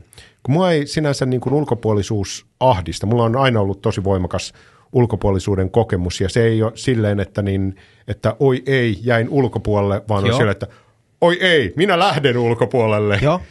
Niin se, se kokemus on tosi vahva ja Ysäri musassa ja Ysäri estetiikassa ja Ysäri tuossa meiningissä on se, että niin kuin ne kasarin niin kuin mainstream-tyypit alkoi, ne ei, ne ei ollut enää cool, vaan cool oli se outsideri. Mm-hmm. Että Kurt Cobain oli cool just sen takia, kun se ei ollut se tukkahevi jätkä. Kyllä. Se ei ollut se, joka, niin kuin, joka halusi, että hän ajaa niin kuin Sunset Strippiä Ferrarilla, vaan se oli se tyyppi, että ei kun minä soitan, soitan niin kuin kitaraa paskasissa farkuissa ja flanellipaidassa – Joo, sit mä haluaisin alkaa heti puhua tästä. Mua kiinnostaa myös se ulkopuolisuuden tunne. Hmm. Sä sanoit, että sulla on semmoinen ollut aina. Joo. Ja, ja jotenkin sä oot tavallaan osannut niin myös arvostaa sitä tunnetta. Osaatko sä, niin kuin, pystytkö sä sanoa, että miksi, miksi näin on ollut, että sulla on semmoinen tunne ollut, ja mikä on kannustanut sua siihen, että sä oot tavallaan osannut arvostaa sitä? No siinä on se, että kun jos on sellainen fiilis, että niin kun katsoo, että okei, että tuossa on ne, jotka on nyt se mainstream tai sisäpiiri, niin Joo. siellä, että haluatko sä olla yksi noista, niin en hitos, en, en, mm. kun monilla, monilla tämä menee eri tavalla, että haluaa vain niin kuin kuulua joukkoon ja haluaa, haluaa, olla niin kuin, haluaa olla jonkun silmissä – No okei, siis kaikki haluaa olla jonkun silmissä cool, mutta mm. mulle se niin kuin ulkopuolisuus oli pikemminkin pikemminkin cool. Että niin, että se oli sun tavallaan supervoima tietyllä lailla, tai semmoinen erityispiirre. Jos, joo, jossain, jossain määrin voin, voi nähdä sen tosta, tosta kulmasta. Hmm? Eli mulla ei ollut sellainen, niin kuin, mä, en ollut, mä en ollut hylkiö, jo. vaan mä olin niin kuin ulkopuolinen, eli ja, ja nämä molemmat on ulkopuolella, Kyllä. mutta siinä on niin kuin, eri ero. Ole, niin, se Joo. on niin kuin, toinen on niin kuin sosia- sosiaalisen niin kuin tämän struktuurin pohjalla ja toinen on sosiaalisen struktuurin ulkopuolella. Kyllä, kyllä. Sillä, että asteikolla yhdestä kymmeneen se on kala. Joo, joo. Niin, ja tämä on se, mikä, niin kuin, mikä kovasti, kovasti mielly, miellytti mua ja, ja se, sen mahdollisti sen, että niin pääsi tekemään niin kuin oman polkunsa, pääsi, pääsi rakentamaan sen oman maailmansa, pääsi tekemään omat omat valintansa, ettei mennytkään niillä niin kuin default-asetuksilla, että mm. ne, ne, jotka on niin kuin 2000-luvun alussa asentanut, asentanut Windows-ohjelmia, niin, niin Windows-ohjelmat asennettiin silleen, että next, next, next, next, next, next, next, next, finish. niin mä en, mä en asen, asentanut mun elämää silleen, vaan oon silleen, että customize settings, ja silleen, että mä otan täältä näin ton ja ton. Ja, ton, ja niin kuin, siellä oli niin kuin paljon sellaisia kokemuksia, jotka oli sellaisia niin kuin hyvin, äh, hyvin kuvaavia tässä yhteydessä, että kun mä olin lukion ekalla, niin mä erosin kirkosta, Joo. mikä niin kuin vuoden 2024 näkökulmasta Helsingissä, me istutaan 00100 Helsinki mm, postinumeroalueella, ei ole mitenkään järin radikaali Joo, muuvi. ei ole. Mutta 1991 Tervakoskella, siellä ei ollut tällaista struktuuria, että miten, jos joku eroaa kirkosta kesken lukion, miten toimitaan. Siellä ei ollut elämänkatsomustiedon ryhmää, Aha, aivan joo, en mä ja, ajatellut. Joo. ja siellä ei ollut ketään, joka olisi aiemmin, tai niin kuin, ö, jälkikäteen kuulin, että siellä oli ollut joku keissi, mutta niin, niin, niin siellä ei ollut ketään, joka olisi niin kuin aiemmin eronnut kesken lukion kirkosta. Sitten istutaan siellä niin kuin, niin ton rehtorin huoneessa ja luetaan lakikirjaa ja mietitään, että miten tässä toimitaan, että, että voiko mut pakottaa uskonnon tunneille. Ja, ja mä olin siellä, että ei, mulla, ei, mulla ei mitään ongelmaa, mä, mä asun tuossa niin koulun vieressä, että mä voin ihan onnellisesti mennä, mennä niin noin hyppitunnit kotiin. Ja mulla on niin kursseja on ihan riittävä määrä, että, että minimit tulee kirkkaasti täyteen, että niin kuin laki sanoo, että niin kuin sä et voi pakottaa ketään uskonnon opetukseen, joka, joka ei ole sen kyseisen uskontokunnan jäsen. Ja nyt mä virallisesti tein sen, että mä Kyllä. ir, irtauduin. Ja siitä tuli selkeästi sille, että niin kuin mä, olin, mä olin se, joka niin kuin uskontotunnit teki jotain ihan muuta ja muut jotain. Ja si, se ei ollut sillä että toi, toi oli tosi kuvaava, että toi ei asettanut mua niin kuin sosiaalisessa hierarkiassa ylös eikä alaspäin, vaan se vaan niin kuin oli sillä, että Joo. sä oot nyt eri genressä, sä pelaat, pelaat eri gameja. Mielenkiintoista. Mä haluaisin vielä kysyä tietenkin sen, että, että miksi sä teitte ratkaisun? Mikä ajoi sut? En kuulu kirkkoon, on eronnut kirkosta nuorena aikuisena itsekin, mutta mikä, mikä silloin 90-luvulla sai sut tekemään tämän ratkaisun? Eikä tietenkään, siis anteeksi, Anna palaa vaan, Niin. ei, tämä ei millään Okei, tavalla mulle joo. herkkä Mä ajattelin, että jos, et, et, et, kysytään aina kysymyksiä, mutta siis ei pakkoja vastaa Joo. mihinkään, mihin ei halua. Mulla on, mulla on aika, aika vähän herkkiä aiheita ja tämä ei ole herkkä aihe No millään, millään tasolla. Ö, niin no jos, jos katsoo tästä näkökulmasta, hmm? että jos sulla ei ole minkäännäköistä uskoa ja sä et koe noita niin kuin uskon asioita myöskään hirveän kiinnostavana. Ja sitten, sitten niin kuin painat, painat tuohon niin kuin uskonnon kokeeseen luet ja mietit, että tämä ei kiinnosta mua millään tavalla, mä en näe minkään näköistä hyötyä tässä näin, että niin toki, toki niin kuin kaikki, kaikella on yleissivistävä vaikutus, mutta niin kuin ei, mä en näe niin kuin mitään, tämä ei aja mun asioita mitenkään. Haluanko mä kirkkohäät? En. Mä en missään tapauksessa halua kirkkohäitä. Haluanko mä tulevaisuudessa maksaa kirkollisveroa? En. Tämä ei, tämä ei merkitse mulle, mulle yhtään mitään. Hmm. Sitten sit totesin, että no käyn, käyn eroamassa kirkosta ja sitten, sitten erosin kirkosta ja sitten vinkkasin uskonnonopettajalle, että hei tällainen tilanne. Ja siis mulla oli tosi hyvät välit uskonnonopettajan kanssa. Joo. Mulla ei hänen kanssaan ollut mitään, mitään skismaa, että hän oli tosi sympaattinen ihminen. Että, huikea. Siis niinku, tämän takia mä, siis mä rakastan podcastin tekemistä, koska tämähän niinku, mulla on ollut susta, mä, mä pakko sanoa vielä tää, että onko se niinku, kun sun nimihän on Henry, jo, lausutaanko se niin vai onko se Henri? se ääntämisasu on ihan mitä, miten lystää, että niin kun mä, mm. mä itse äännän sen laiskasti silleen, että sä et kuule kumpaa, kummalla tavalla mä äännän sen. Ja, ja niin kun mulla, mulla ei ikinä ollut, niin kun, jo, joillekin on kuulemma hirveän tärkeää, On, että kuullut, äänetään joo. niin kuin Henri tai Henry. Ja se, pff, ihan sama. Silloin kun mä tiedän, että joku kirjoittaa sen, niin silloin mä äännän sen voimakkaasti Henry.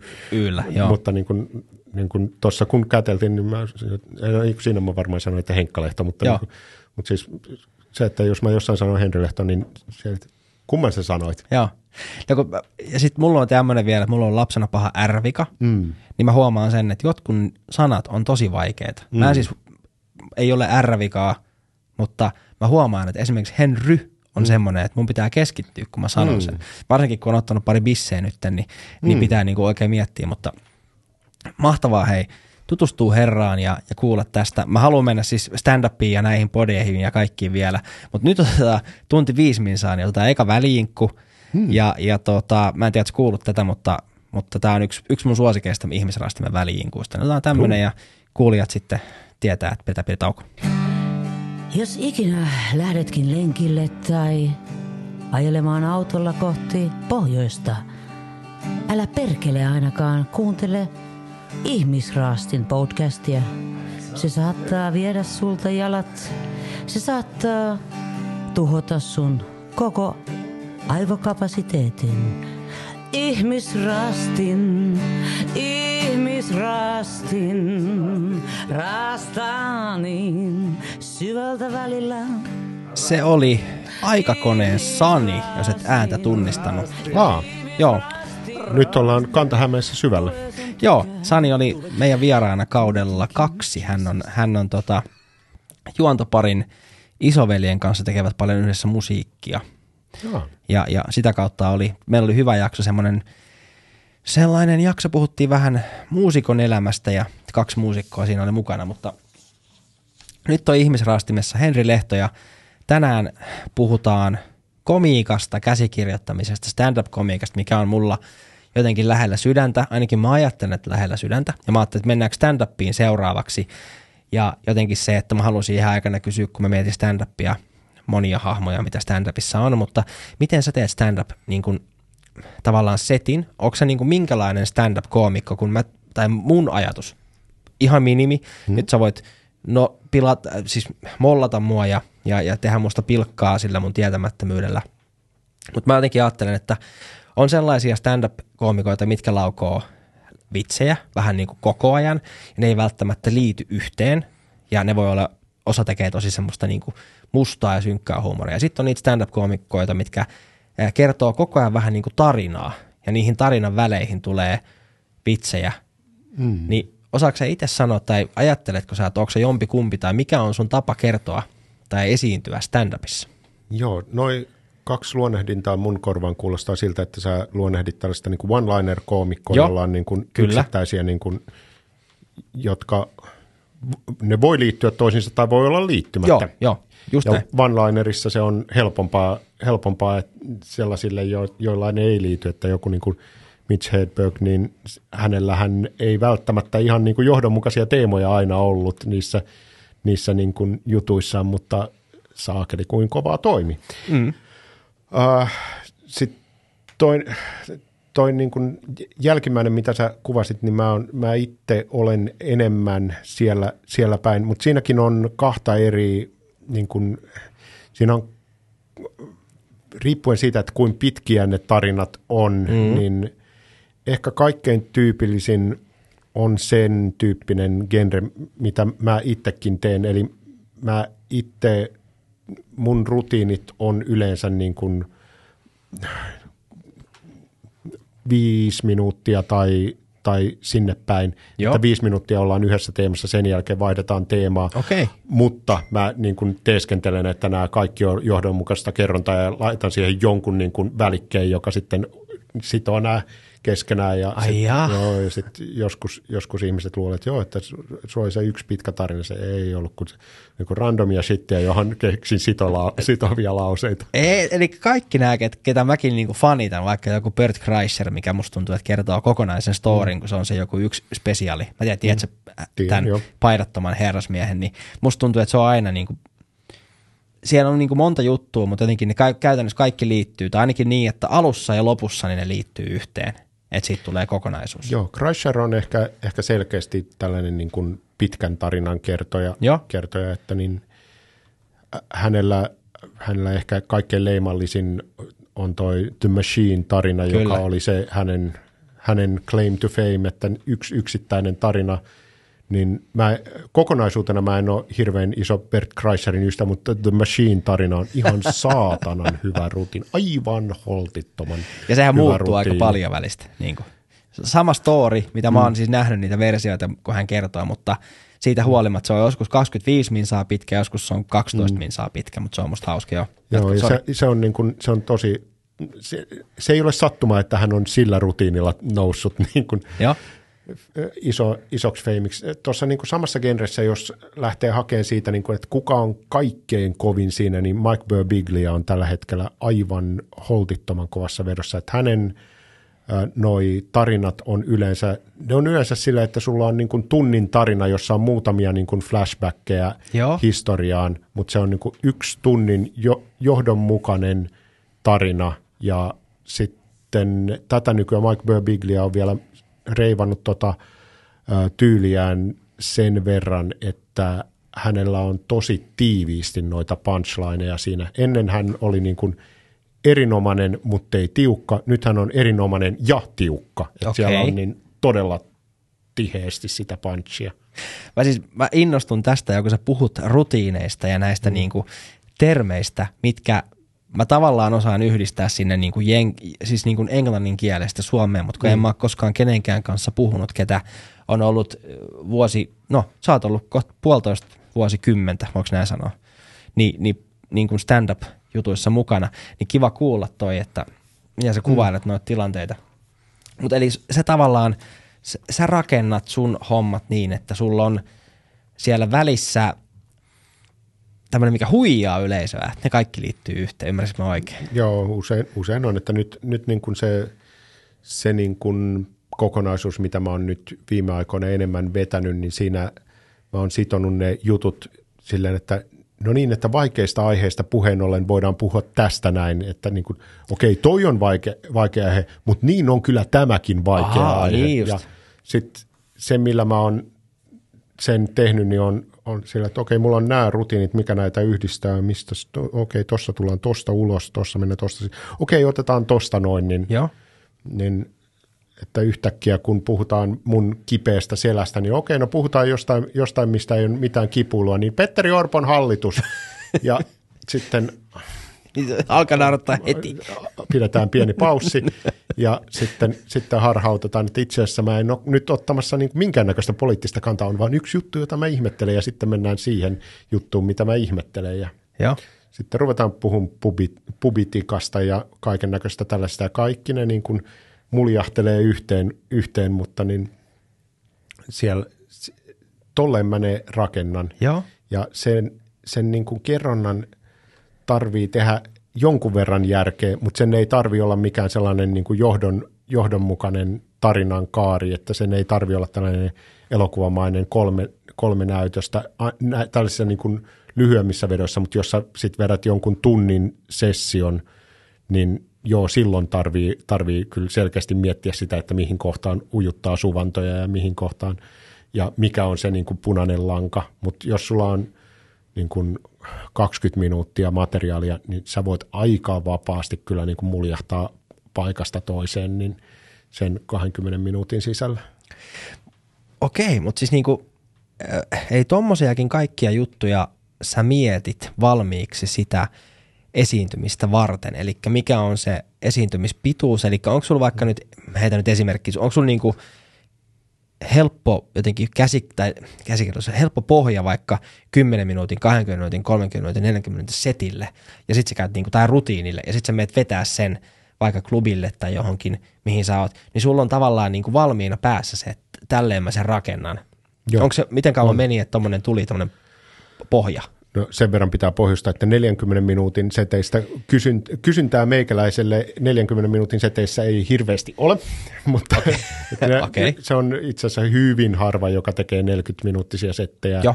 settejä niin ne on yleensä noi klubikoomikotkin ryki, ryki niin kuin 20 ja 30 minuutin väliin, se on niin kuin aika lailla se standardi. Se perus, ja jos sulla on pitempi, niin sitä jo aletaan nimittää nimikkeellä soolo, joka on aika juhlallinen Okei. sana mun mielestä, mutta että eh, tosi moni on sillä, että minä kirjoitan tänä vuonna soolon ja sitten sit tekee niin kuin sen niin kuin 45-minuuttisen kokonaisuuden. Niin. Joo. Mutta joo, siis noin kaikki, niin kuin, että kuin, kuin pitkiä settejä, settejä tekee, niin käytännössä joka kerta, kun menee esiintymään, niin sulle kerrotaan, että sä oot lavalla tämän, tämän mittaisen ajan, ja se ei, ole, se ei ole mikään neuvottelu, että no voisinko mä olla tämän verran vai ton verran, vaan sulle sanotaan, että sä oot nyt tämän, tämän verran tuolla lavalla. Joo. Ja, ja, ja koska se ilta pitää saada, saada kulkea ja se ei voi olla liian lyhyt, se ei voi olla liian pitkä, joten pitää olla tieto, että kuin, kuin pitkään kukakin vetää. Ja niille, niille, jotka menee tekemään, mä en halua olla se niin kuin ohjeistava tai normatiivinen tyyppi, mutta ne, jotka menee nyt tekemään jonkun inspiroimana ensimmäisen keikan, älkää vetäkö pitkäksi. Tehkää ihan mitä tahansa, mutta älkää vetäkö pitkäksi. Okay. Toi, toi, on sellainen, niin kuin, toi on isoin tabu, mitä sä voit ekalla keikalla niin tehdä, niin vedä, vedä pitkäksi ja, ja älä, älä lähde sieltä, kun sulle näytetään valoa, niin se, se on typerin asia, mitä voi tehdä.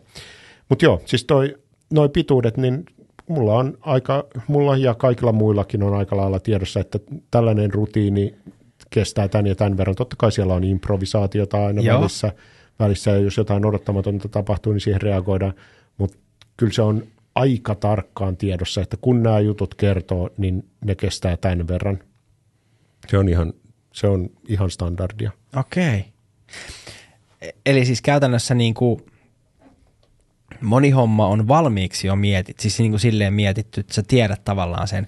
Miten kauan sä hierot tai hiot tai valmistelet rutiinia, vaikka sanotaan, että 10 minuuttia kestävä setti tai rutiini, niin miten kauan sä niin kun kokeilet sitä, että sä saat siitä sellaisen, että sit sä tiedät sen, että tämä on semmoinen timanttinen 10 minuuttia, että tämän kun mä käyn klubilla tai jossain vetämässä, niin tässä on ne, näin ja näin monta huippukohtaa ja sitten siellä on se pari suvantoa vaikka välissä. En, mä en tiedä siis yhtään mm. niin kuin tämä, mutta heit, heittele vaan näitä lukumääriä.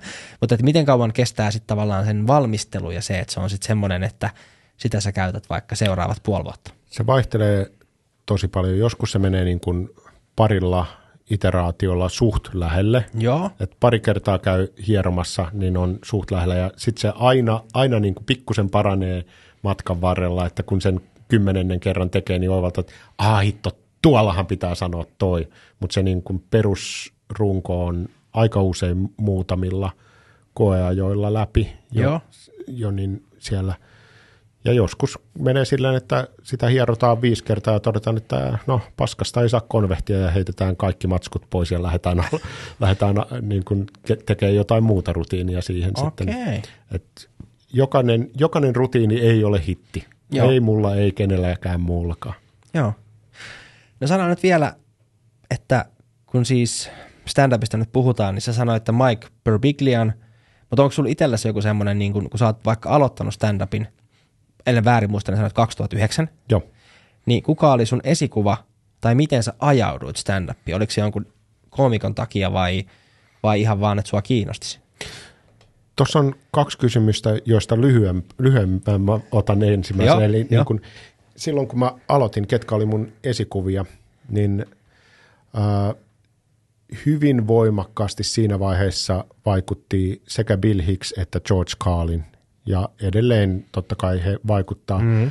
Mutta siinä on se, että kun he on ollut niin pitkään mullan alla, molemmat, Hicks vielä pitempään mullan alla, niin on niin monta tyyppiä, jotka on sitten rakentanut heidän duuninsa päälle, niin sitten heidän se alkuperäinen materiaali, vaikka joku Hicksin 90-luvun alun materiaali, se alkaa tuntua aika vanhalta, kun ne samat asiat on 30 seuraavaa vuotta niin moni Hicksistä inspiroitunut käsitellyt, mm. niin vaikka se sen ajan näkökulmasta oli niin kuin tosi mullistavaa ja maailmoja, maailmoja muuttavaa, että kun sitten nuorena, nuorena kollina 90-luvun lopussa niin kuuntelin, kuuntelin sitä Hicksiä, niin, niin, niin, niin ei, se, ei se enää ihan samalla tavalla, tavalla iske, mutta se vaikutus etenkin siinä alkuvaiheessa oli tosi voimakas. Joo. Mä oon ehkä vähän himmannut sitä niin kuin vihasuutta, että se, joka noilta molemmilta, molemmilta tyypeiltä tulee tosi vahvasti läpi, että mm. mä, oon, mä oon sitä himmannut pois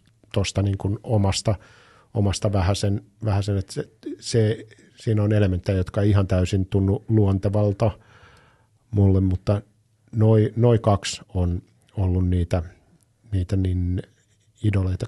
Kun mä tein äh, stand-up-kurssin aluksi, tai stand-up-kurssin lopuksi, kun ennen aloittamista mä kävin äh, ton Suomen Stand-up Clubin äh, ton, ton stand-up-komediakurssi, jota veti Arimo Mustonen, niin siellä oli sitten niin lopputyönä vedettiin niin kahden ammattikoomikon ja Arimon, tai siis Arimo on myös ammattikoomikon, hmm. mutta kahden kurssin ulkopuolisen ammattikoomikon yleisölle vedettiin setit. Siellä oli, uh, Jon, uh, anteeksi menisin dead nameata hänet, Matias Koivuniemi nykyiseltä nimeltään, niin tuttu muun muassa Pilluralli Pro-videoista. Joo.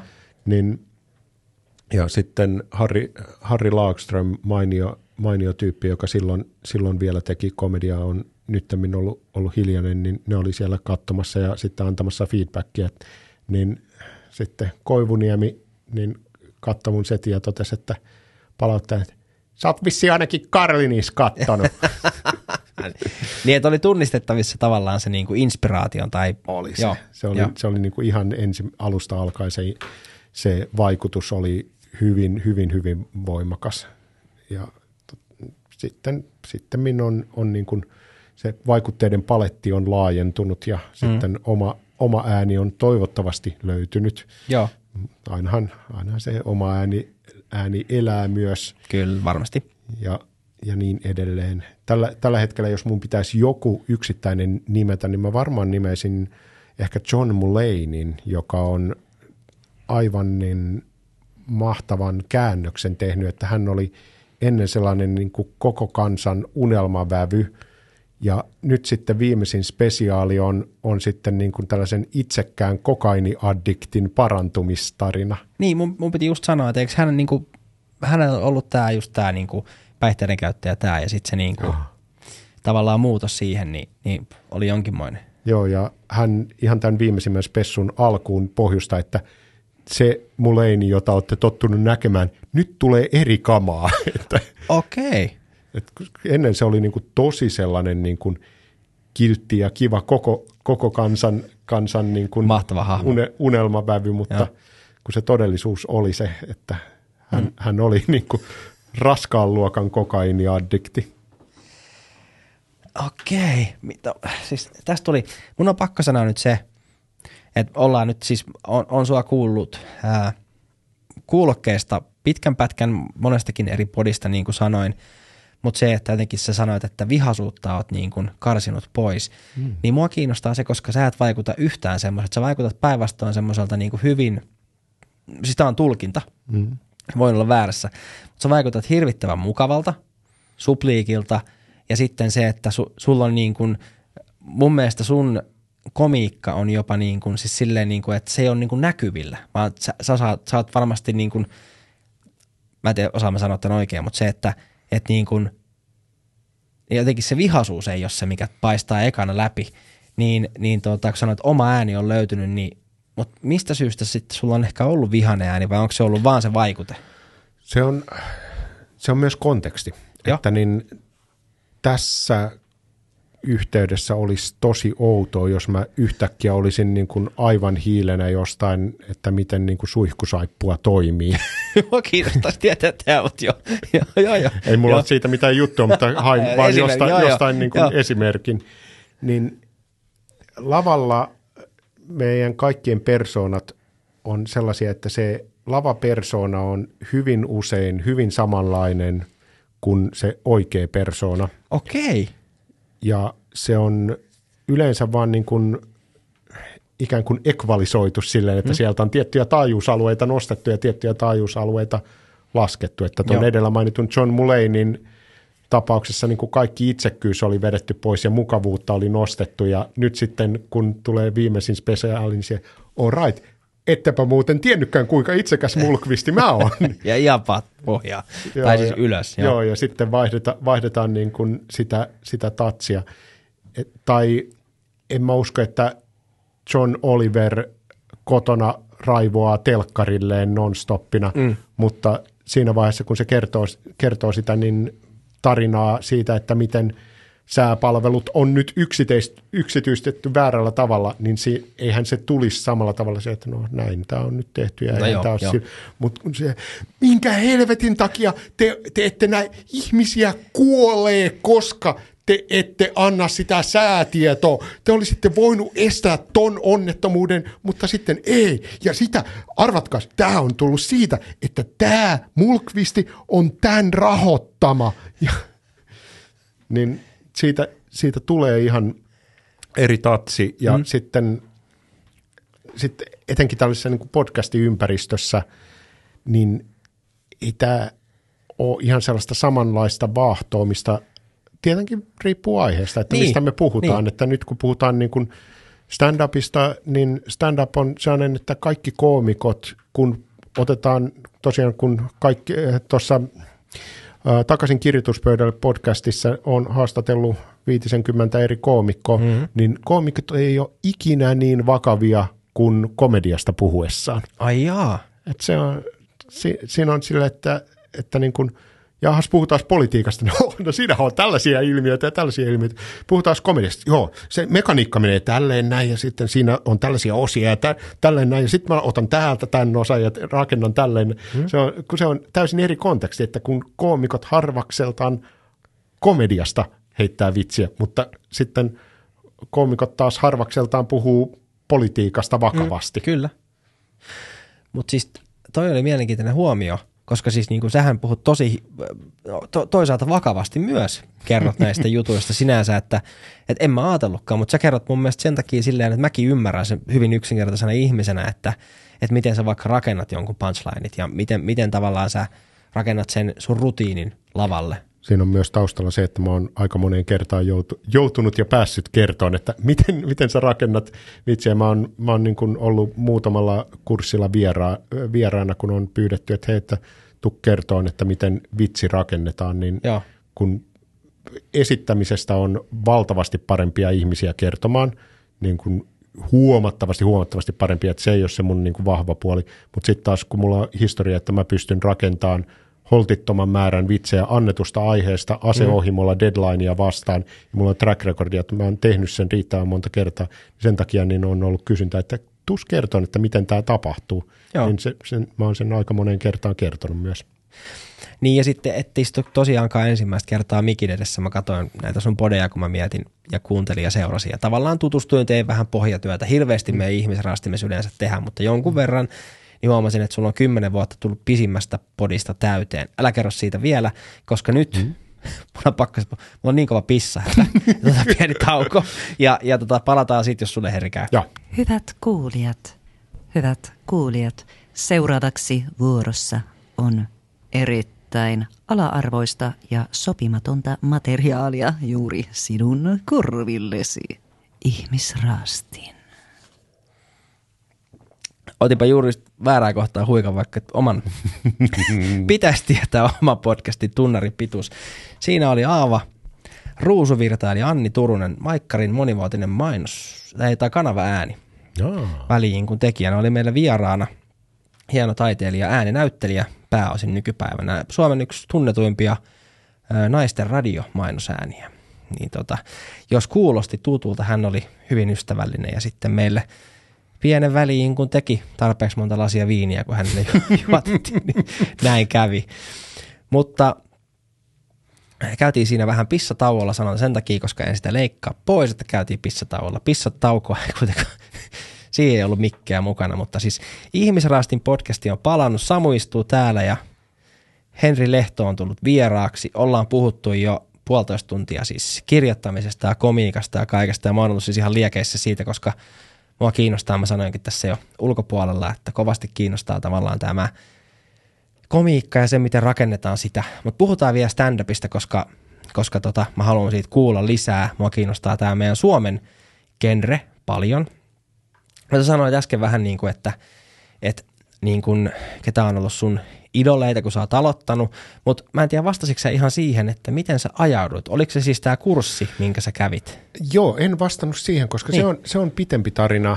Ö, Tää, tässä on myös yhtymäkohtia moneen muuhun asiaan elämässä. Eli se, miten mä tulin stand-upiin, mm. niin on täsmälleen sama, miten mä tulin kitaran soittamiseen aikanaan tai noihin bändihommiin. Okei. Okay. Ja se, Naiset. No sen voin vakuuttaa, että niin kuin stand-upissa toi motivaattori ei, ei ollut. Okei. Okay. ei ollut kyllä niin kuin päällimmäisenä, että olin, olin siinä vaiheessa jo hyvin tukevasti parisuhteessa ja itse asiassa olin naimisissakin jo siinä, siinä okei. vaiheessa. Niin, niin, niin äh, se lähti ihan samalla tavalla, eli skidinä mä kuuntelin rockia ja sitten jossain vaiheessa mä tajusin, että ei jumalauta, tätä voi ihminenkin tehdä.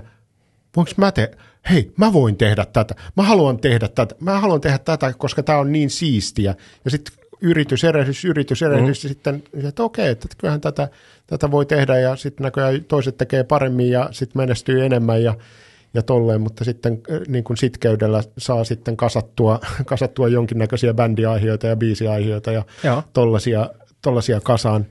Ja stand-up lähti ihan samalla tavalla, että, niin kuin, että kävin aikanaan katsoa niin tosi paljon noita stand-up-keikkoja ja tuossa hiljattain kerroin, kerroin tuolle Eertovaaran Mikallekin, että joo, mä olin katsoin sitä, sitä, kun teillä oli Amarillossa oli tällainen stand-upin Suomen mestaruuskilpailut vuonna Ai. 2000 vai 2001. Ja silloin niin stand-up oli ihan lapsen kengissä ja Eertovaara ke- oli ihan niin kuin ensimmäis, alku, alkupäässä uraansa. Joo. Ja nyt, nythän, nythän hän on niin kuin oikein grand old man, että on, on niin kuin pitkää, pitkää uraa tehnyt. Mm. Mutta silloin se oli niin kuin siellä oli muutama, muutama hassu tekijä, jotka teki oikeasti stand-upia. Ja sitten oli monta, joilla ei ollut hirveästi niin kuin ymmärrystä siitä lajista, että siellä, siellä oli äh, top kolmen muistan. Top kolme oli Jaakko Saariluomaa, sitten mm. Mika Eertovaara ja Jakke Björklund oli muistaakseni top kolme järjestystä, en muista, että missä järjestyksessä, mutta No, mutta kaikki ymmärtääkseni edelleen stand-upin parissa jollain lailla. joo, ja mm. tehnyt kaikki ihan niin kuin laajasti ja isosti ja arvostetusti Kyllä. Tota, tota kamaa myös. Mutta siis, no sehän on siis Herra Jumala, jos se on 2000 tai 2001 ollut, niin se on kuitenkin parikymmentä vuotta sitten reilu. Tämä aika Joo. menee niin nopeasti. Ja sitä, sitä ennen mä niin kuin, oikeastaan niin kuin ensimmäiset oli, no ensimmäinen oli se klassinen, minkä tosi moni sanoi, että niin kuin Konanin lopussa oli niitä stand-up-pätkiä. ja Ne, Joo, oli, tie- ne oli muistan, aina, muistan. aina se niin kuin, tämä on se kaikkein kiinnostavin osa Joo. tätä ohjelmaa, että toivottavasti siellä on koomikko tällä kertaa, toivottavasti siellä on koomikko tällä kertaa, ja sitten ne tekee jonkun vitosen, ja sitten on ihan ihmeessä, kuin voi joku olla viisi minuuttia vaan niin kuin hauska silleen, että sillä ei mitään, sillä ei ole muita näyttelijöitä, se on vaan niin kuin se vaan puhuu ja se on hauska. Mm. Ja miten tämä toimii, ja sitten rupeaa pikkusen purkaan sitä auki, että mistä tämä on rakennettu. M- Mulla on aina tällainen, että mä katson sinne konepelin alle, että mistä tää, mi- miten tämä toimii, minkä takia niin tämä on hauska. Ihan samalla tavalla, niin kuin, että, että nyt sulla on poppibiisi, että miten sä rakennat poppibiisi, mi- mi- miten se voi olla catchy, minkä takia me odotetaan, että kertosäkeessä se lähtee tosta noin. Joo. Ja minkä takia laulumelodia on kertosäkeessä lähteekin tuolta noin eikä täältä näin. Ja, Joo. ja sitten purkaa tällaisia asioita auki. Ja yksi isoja juttuja oli, kun 1997 talvi ollaan Paralan nummella armeijassa. Sitten tuolta Tuvan mankasta kuuluu Tool-nimisen yhtyeen Anima-levy. Ja siinä niin on yksi biisi kertoo Bill Hicksistä ja toinen biisi samplää Bill Hicksia. Ja äh, kolmas, kolmas biisi sitten käsittelee Bill, Bill Hicksin erästä rutiinia. Joo. Okei, tuosta, että kertooko se yksi biisi Bill Hicksistä, niin si- se, siitä on erilaisia tulkintoja, mutta mä men- menen nyt tämän tulkinnan Joo, joo, mukaan, se kyllä. on mun totuuteni. niin, niin, niin siellä sitten niin kuin oli, että niin kuin Bill Hicks ja sillä on tällaisia juttuja ja se mainittiin tuolla levyn kansissakin. Hmm. Mähän hurahdin tuuliin silloin ihan, ihan niin kuin satasella, että sellaista niin kuin kusisesta pikkumankasta kasetilta kuunneltuna kuulostaa ihan törkeen kovalta, niin se, että okei, että jos tämän kuulisi jostain niin kuin oikeasta laitteesta, kuinka kova tämä sitten on. Joo. Ja olihan se kova ja sieltä, siellä sitten niin kuin Bill Hicks, tämähän on kiinnostava tyyppi. Ja sitten mä altavistaan Bill Hicksin, koska siinä vaiheessa ei googlattu. Kyllä.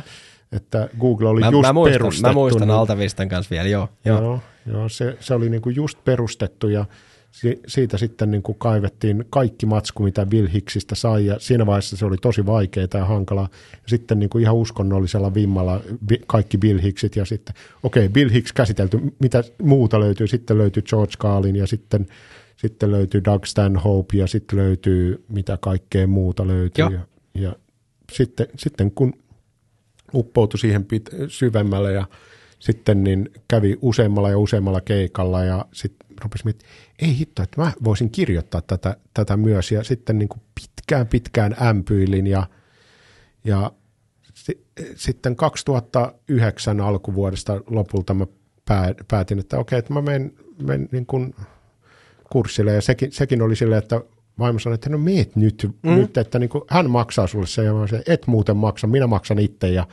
ja sitten menin, menin kurssille ja sitten se kurssi oli siitä erinomainen, että se antoi sellaisen niin potkun persuksille, Joo. että sulla on nyt deadline, sä valmistaudut siihen niin kuin kurssin lopussa olevaan esitykseen, ja kun sulla oli deadline, niin sitten sulla oli deadline olla valmista materiaalia, ja sitten kun oli se, niin sen jälkeen sitten, sitten niin mentiin, mentiinkin niin kuin On The Rocksin lavalle sitten seura pari viikkoa siitä eteenpäin open miciin, ja mm. sitten ensimmäinen keikka meni ihan saatanan hyvin, toinen keikka meni ihan saatanan huonosti, aivan totaalista kuolemaa, aivan niin kuin kuppasinta paskaa, mitä olen ikinä tehnyt, oli toinen keikka, ja se oli aika lailla samalla materiaalilla kuin ensimmäinen keikka. mikä, mikä siinä meni sitten, niin kuin, miksi, miksi kävi näin?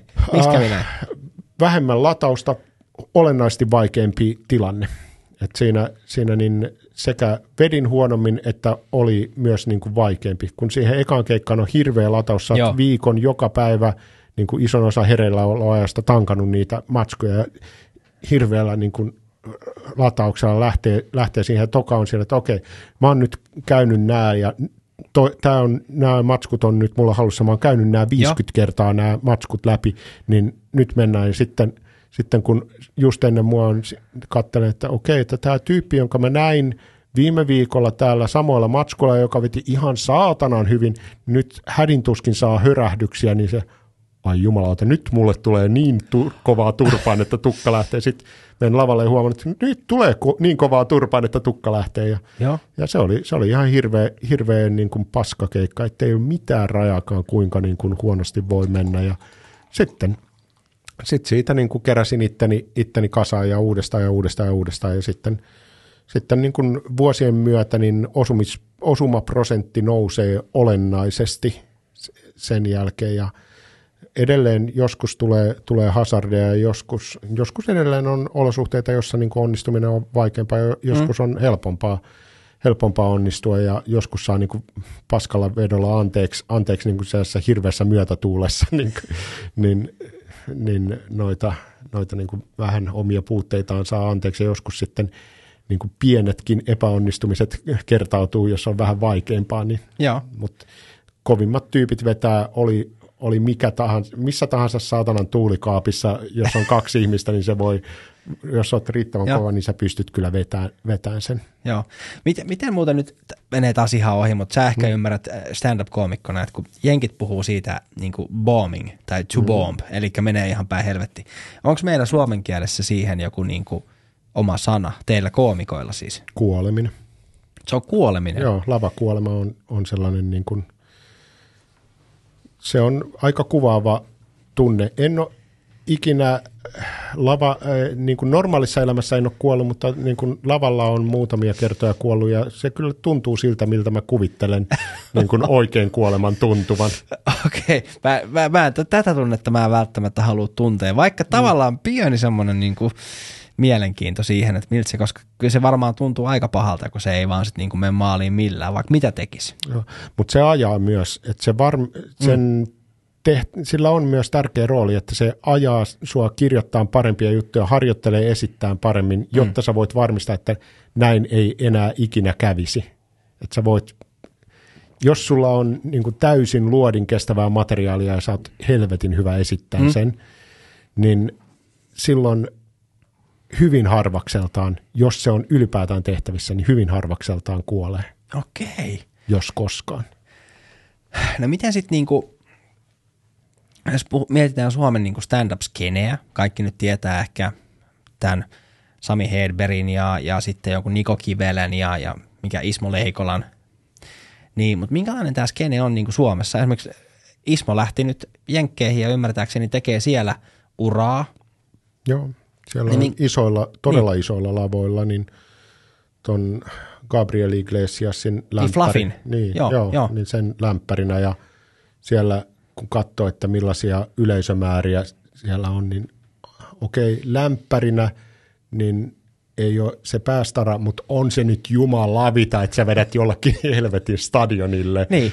Ja sitten, että sitten kun on itse päästarana, ja, niin kaikki ne Konanin vedot, joilla on ihan tolkuton mm. määrä katsojia, niin onhan se nyt lyönyt ihan hullun kovaa läpi, että niin kuin hattu pois päästä.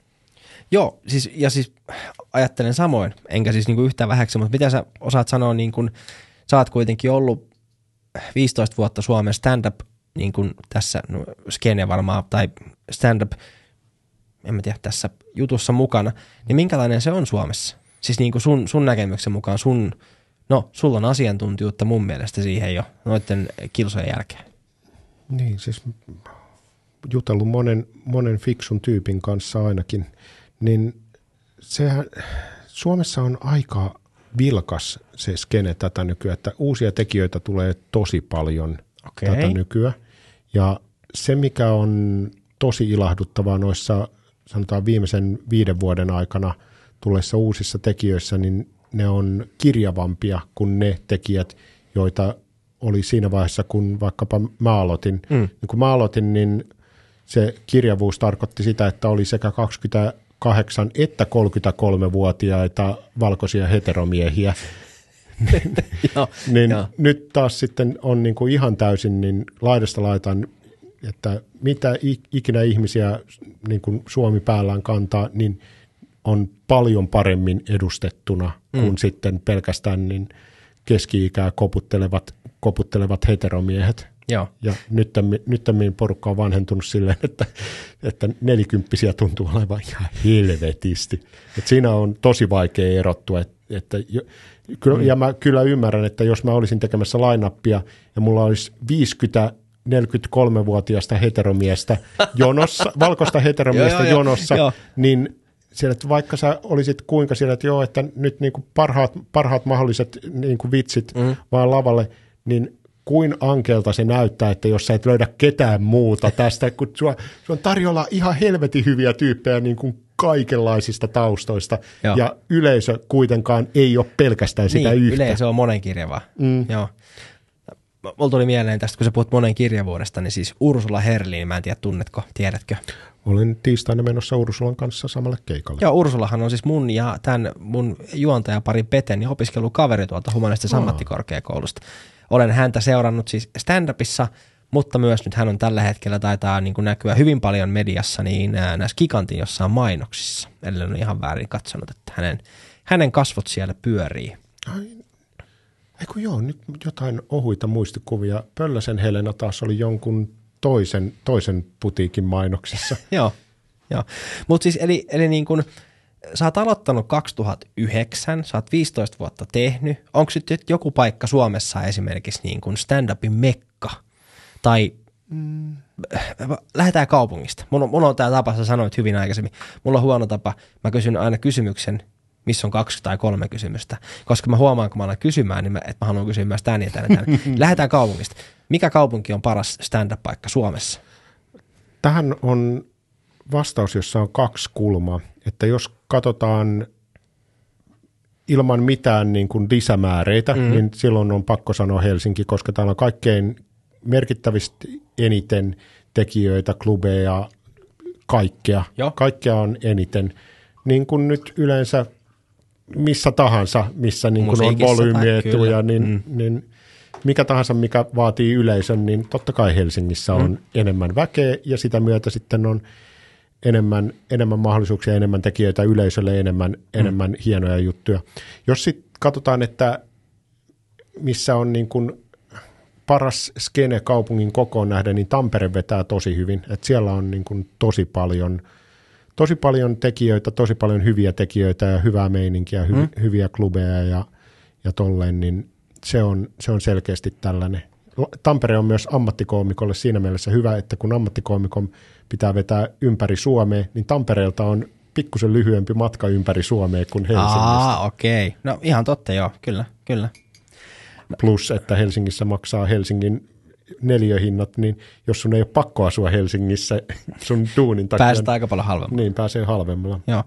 No miten sitten, niin kun, jos miettii sitten sitä paikkaa, eli mikä paikka, mikä klubi tai mikä baari tai näin, on se sitten se, mikä on se Suomen semmoinen, siis mä tiedän vaan sen, kun mä seuraan nyt esimerkiksi Rogania ja, ja sitten tätä Two Bears One Cave, eli Tom Segura ja Bert Kreischer, ja, niin he puhuu aina tästä Comedy Storista ymmärtääkseni.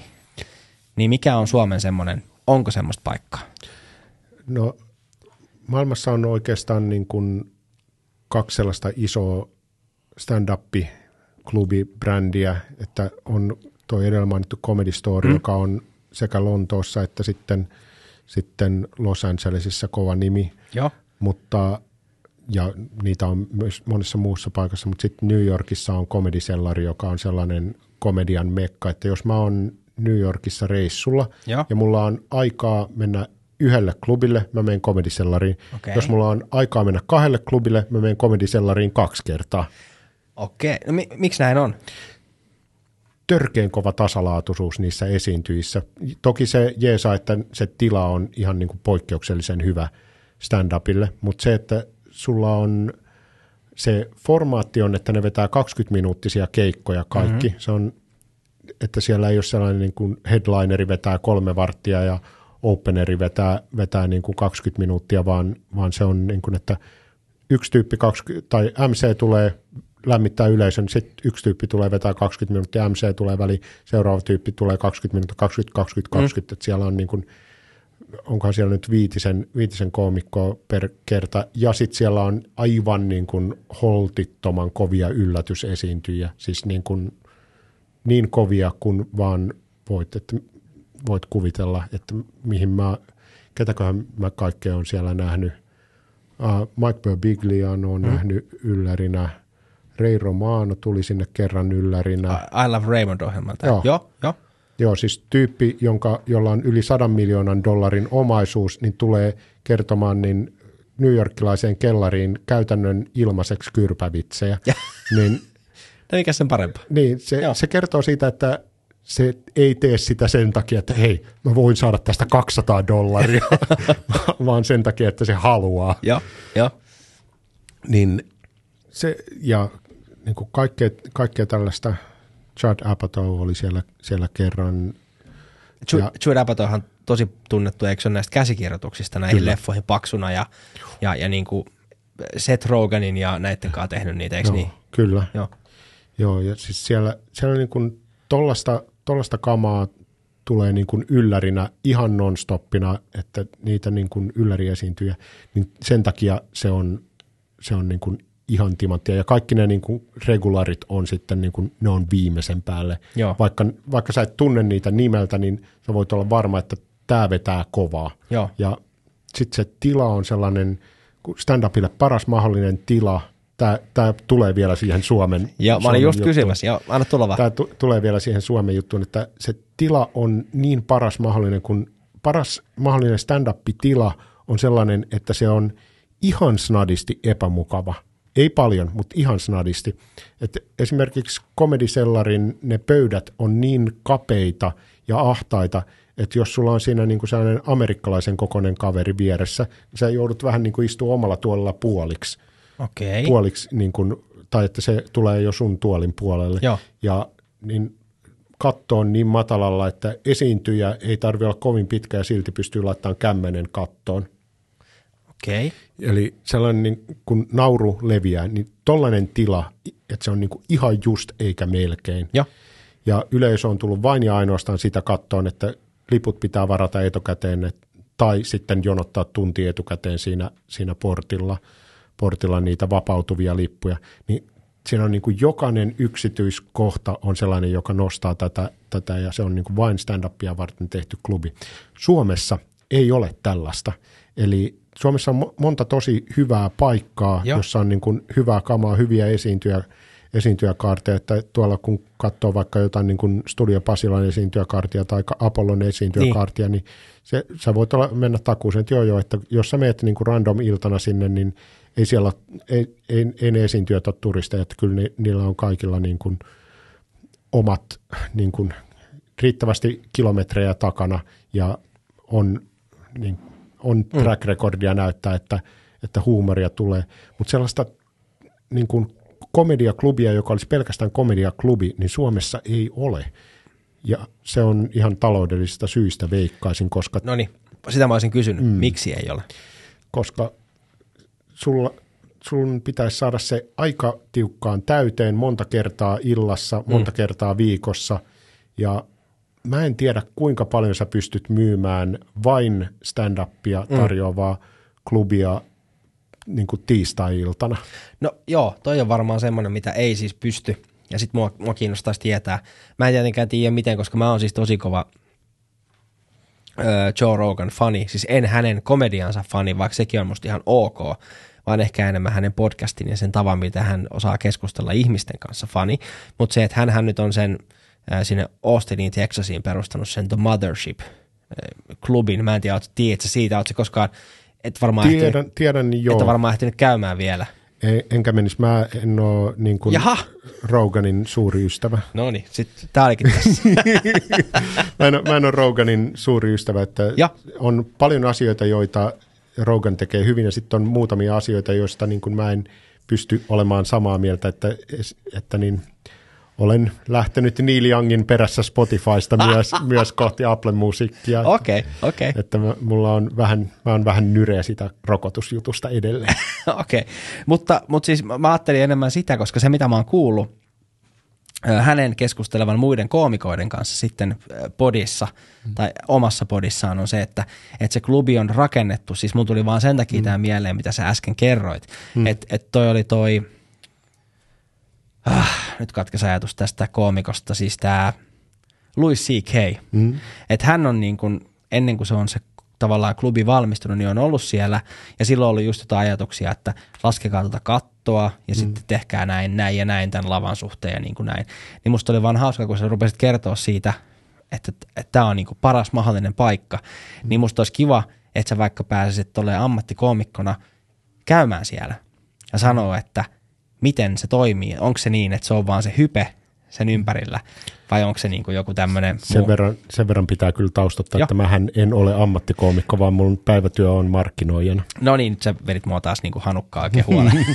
Mutta sit, Mut kyllä, mä kyllä siitä tarkoitan. niin kuin, Niin. mun mielestä musta, tuntuisi niin väärältä, että, sieltä, juh, että minä tässä ammattikoomikko, niin ai jaa, paljon sä saat palkkaa tästä niin kuin koomikkojutusta. no joo, Niin- kyllä, oot ihan oikeassa. Oot Ja sitten kun tuolla on porukkaa, jotka oikeasti saa 100 prossaa palkastaan ammattikoomikkoudesta, niin, niin mä en halua tulla paukuttelemaan henkseleitä, että juh, elikkäs meikäläinen muuten on. No mutta sitten, mm. Aasin silta erittäin loistava. Suomessa mm. paljon niitä on ammattikoomikoita.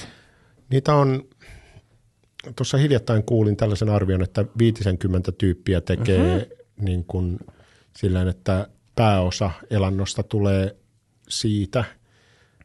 Se saattaa, se tuntuu, että ehkä pikkusen yläkanttiin sanotulta, että pääosa elannosta tulee siitä, mutta niin kuin sitten taas sellaisia, jotka, jotka tekee niin kuin puoliammattimaisesti, niitä on va- ammattimaisesti tai puoliammattimaisesti, mm. niitä on sitten varmaan niin kuin 150 tai jotain. Okei, iso määrä kuitenkin.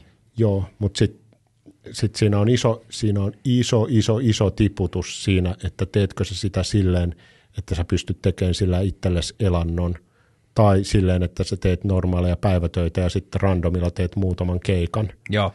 niin se, se on todella iso, iso niin kuin, se on elämäntyyliltä ja siltä, että paljon sä pystyt panostamaan siihen, niin mietit, että jos mä teen niin kuin 40 tuntia viikossa intensiivistä duunia mm. ja siihen päälle sitten harrastukset ja, ja komedia versus joku, joka tekee niin kuin vain ja ainoastaan komedia, kuinka paljon se pystyy paneen paukkuja siihen Ihan totta. Joo. verrattuna, verrattuna siihen, että niin mitä, mitä meikäläinen, kuinka paljon se vuosien varrella saa kilometrejä enemmän lava-aikaa tehtyä, tehtyä kuin, mm.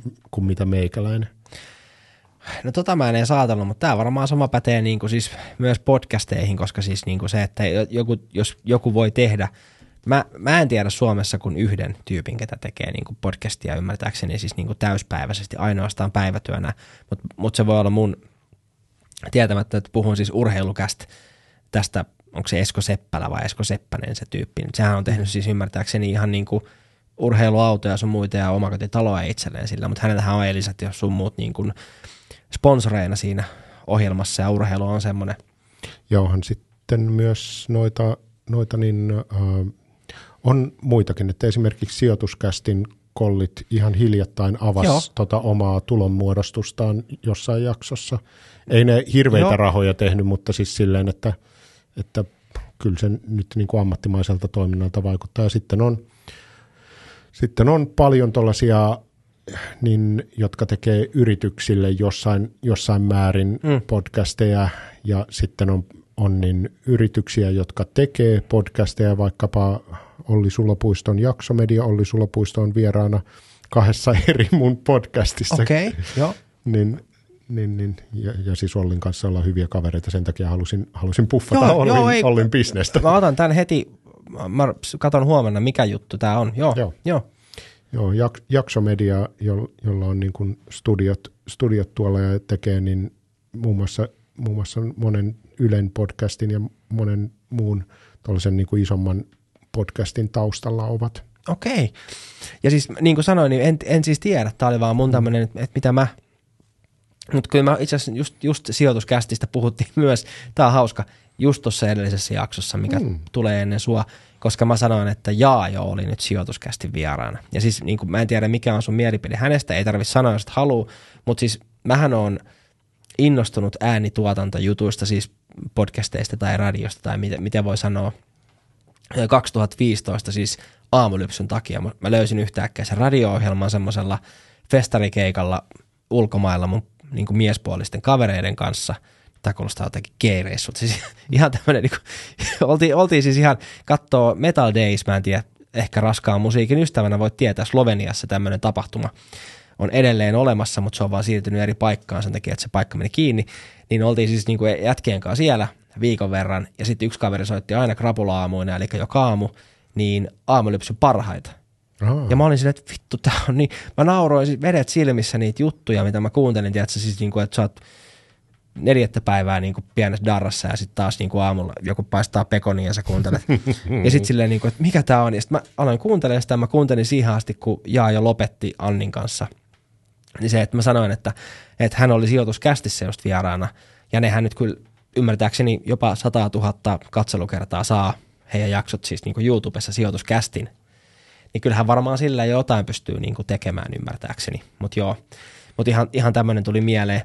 Öö, nyt ihan asiasta me palaan taas stand-upiin, jos sulle Henri sopii, niin Joo. minkälainen on sitten Suomessa tämä niin skene, siis silleen, tai tämä, ootte sitten kilpailijoita keskenään, vai ootte sitten kaikki niin kuin samaa stand-up-perhettä? Toi, va- äh, toi varmasti riippuu myös paljon siitä, että millä motiiveilla on ja, ja mitä tekee. Että yleisesti ottaen voisi sanoa, että ihmiset on hirmuisen ystävällisiä ja niin kuin, se- sen niin kuin yhteisen asian äärellä. Tot, totta kai niin kuin kaikissa jutuissa on klikkejä mm. ja tollasia.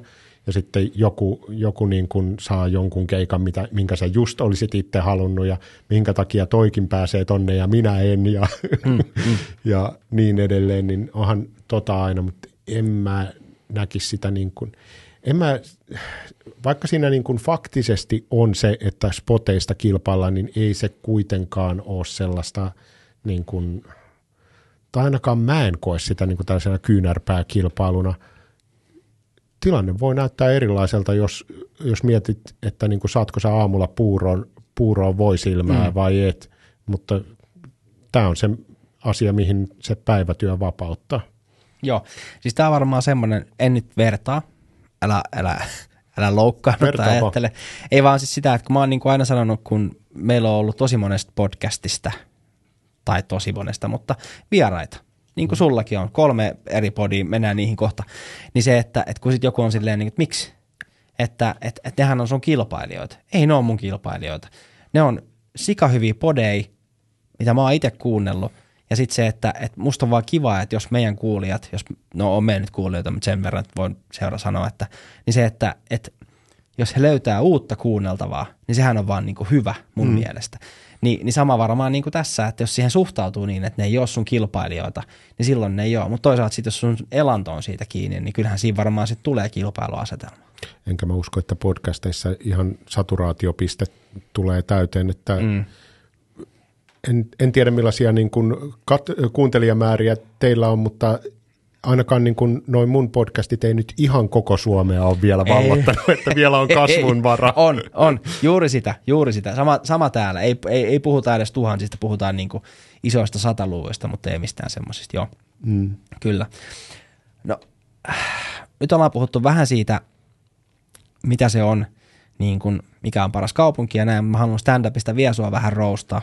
Mm. Huono sana valita, mutta... Anna palaa. Joo, niin se, että miten sitten niin Suomessa on näitä, jenkit puhuu heklereistä. Eli kun sä esiinnyt, niin sitten on niitä huutelijoita siellä, ketkä huutelee sun vitseihin välein. Voin sanoa, että mä oon kerran Hedbergin keikalla Järvenpäätalossa, niin, mutta hän kysyi jotain maratoniin liittyen, ja mä olin silloin siis, nyt ei tämä ulkokuori näytä siltä, mutta mä olin silloin siis tota, ää, 70 kiloa, ja mä juoksin siis useamman maratonin vuodessa siinä, niin kuin, siinä lähivuosina ja kun hän kysyi jotain maratonia aikaa, niin mä nostin käden ja mä huusin sen. Ja sitten mä oon miettinyt, niin kuin, että näin. Niin miten Suomessa näitä on sitten, kun sä esiinnyt tuolla jossain klubilla, niin onko Suomessa tätä niin kuin huutelu, ää, kulttuuria, tai jos on, niin miten siihen Suomessa suhtaudutaan?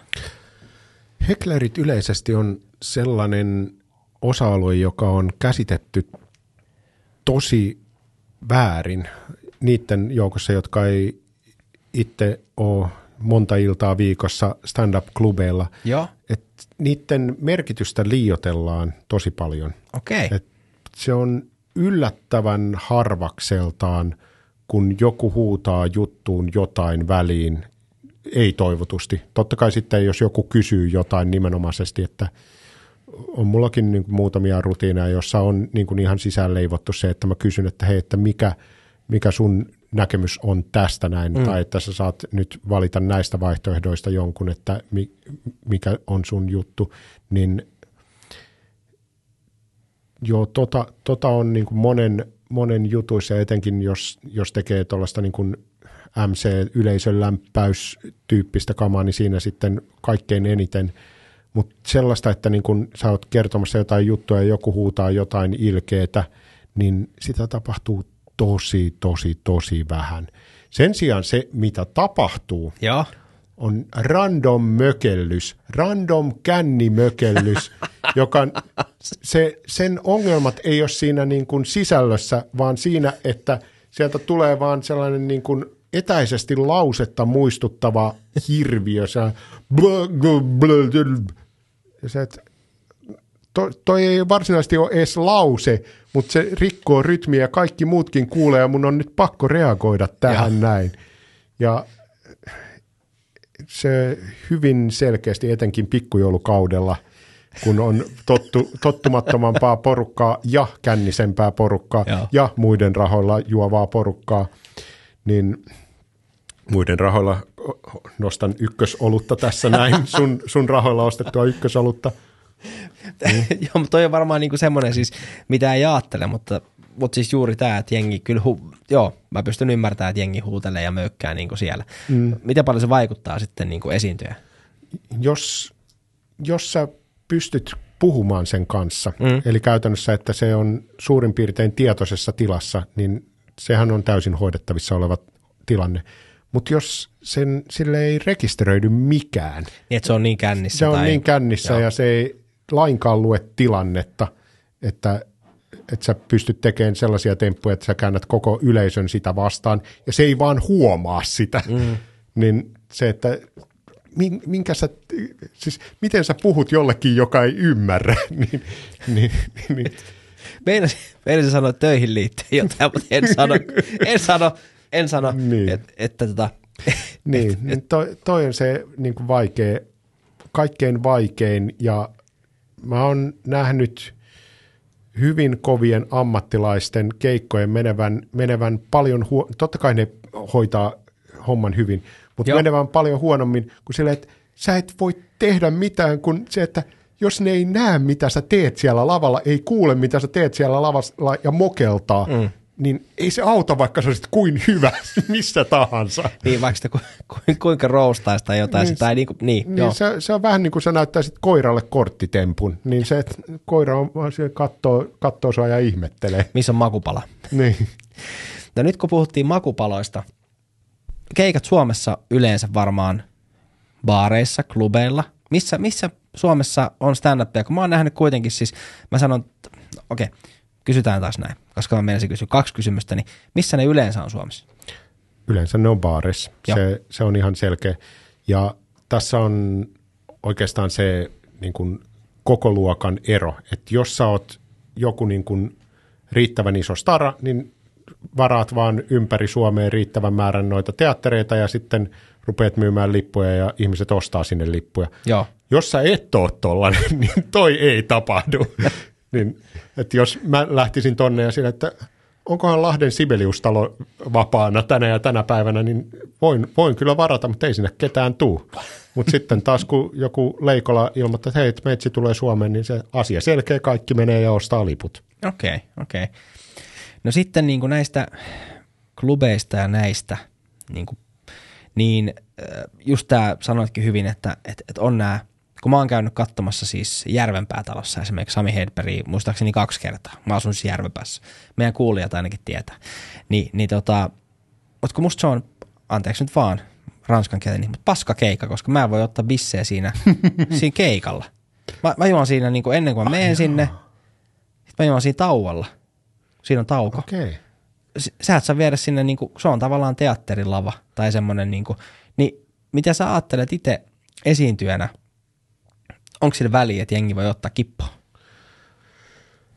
Riippuu. Joo. Et riippuu millainen keikka se on, että vaikkapa kun olin kulttuuritalolla kattoo Hannah Gatsbyä, niin ei mulla edes käynyt mielessä, että hei, pitäisikö hän ottaa keittoa. Joo. Ja mun mielestä siellä ei tainnut pystyä salissa, salissa ruopimaan. Mm, mm. Ei, edes, ei edes käynyt mielessä.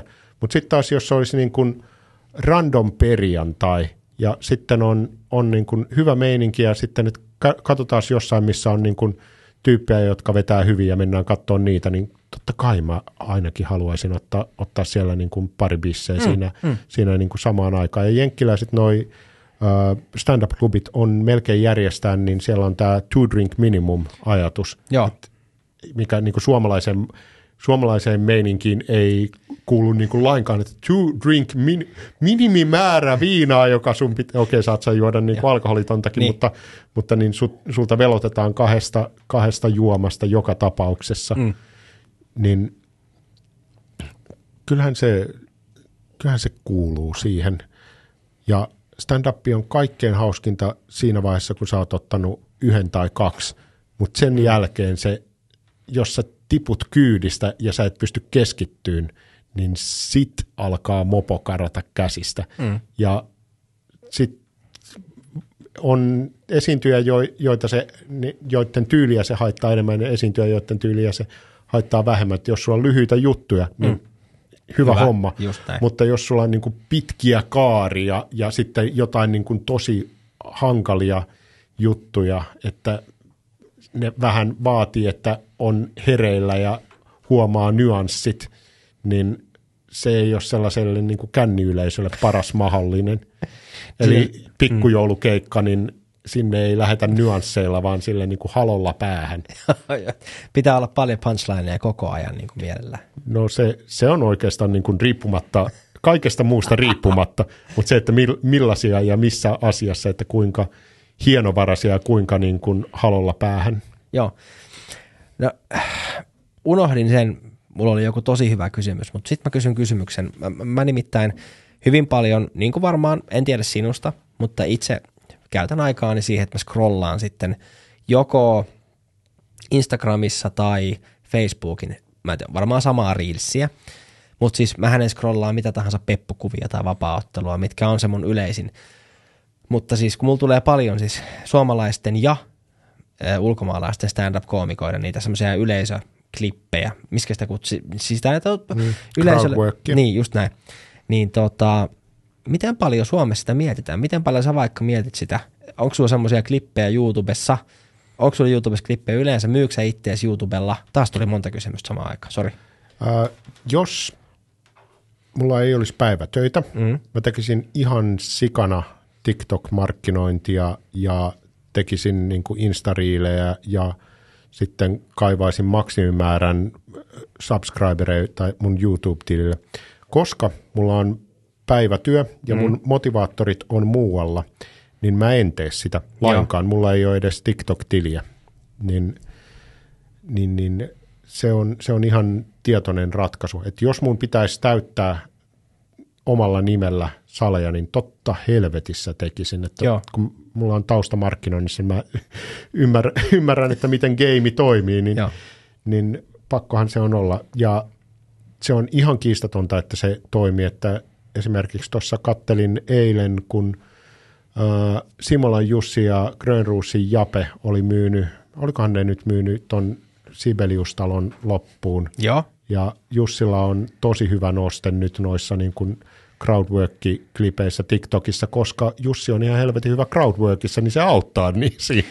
Mä otin puhelimen sen takia käteen, koska siis tota, mä, mä mietin tätä nimeä ja nyt jat, jatka vain, mutta et siis, eli he on, he on myynyt tavallaan sen täyteen, eli, eli siitä on hyötyä. Ihan sikana, aivan sikana.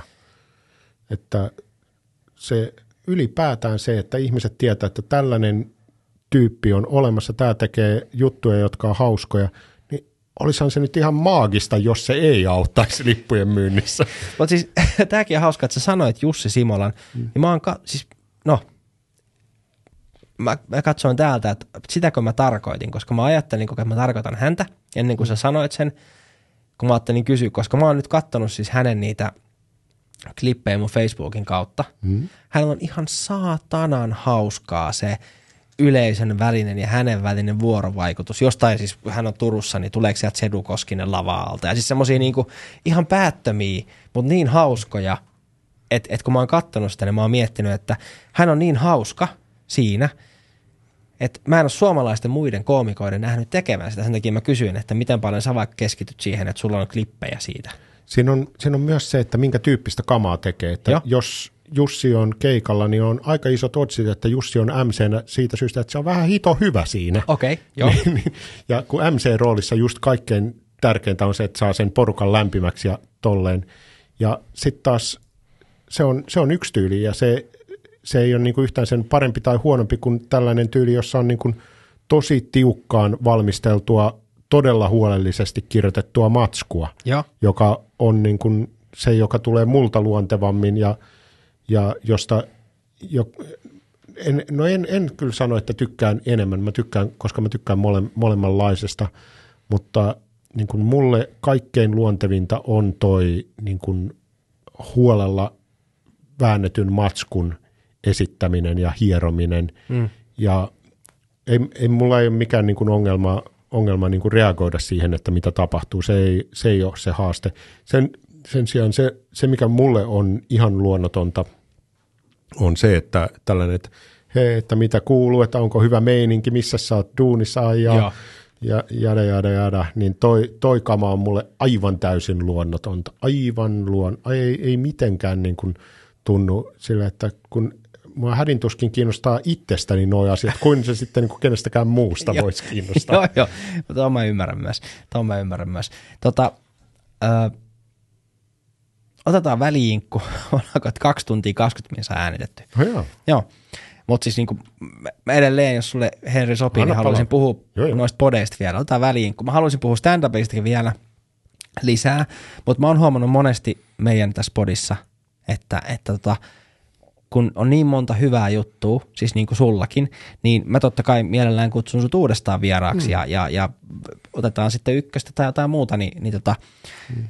Niin käydään läpi niitä, mutta otetaan pieni väliinkku ja mennään ehkä tuohon podcast-maailmaan, koska sulla on Joo. siihen aika paljon annettavaa. Joo. Halo? Onko ihmisrastin?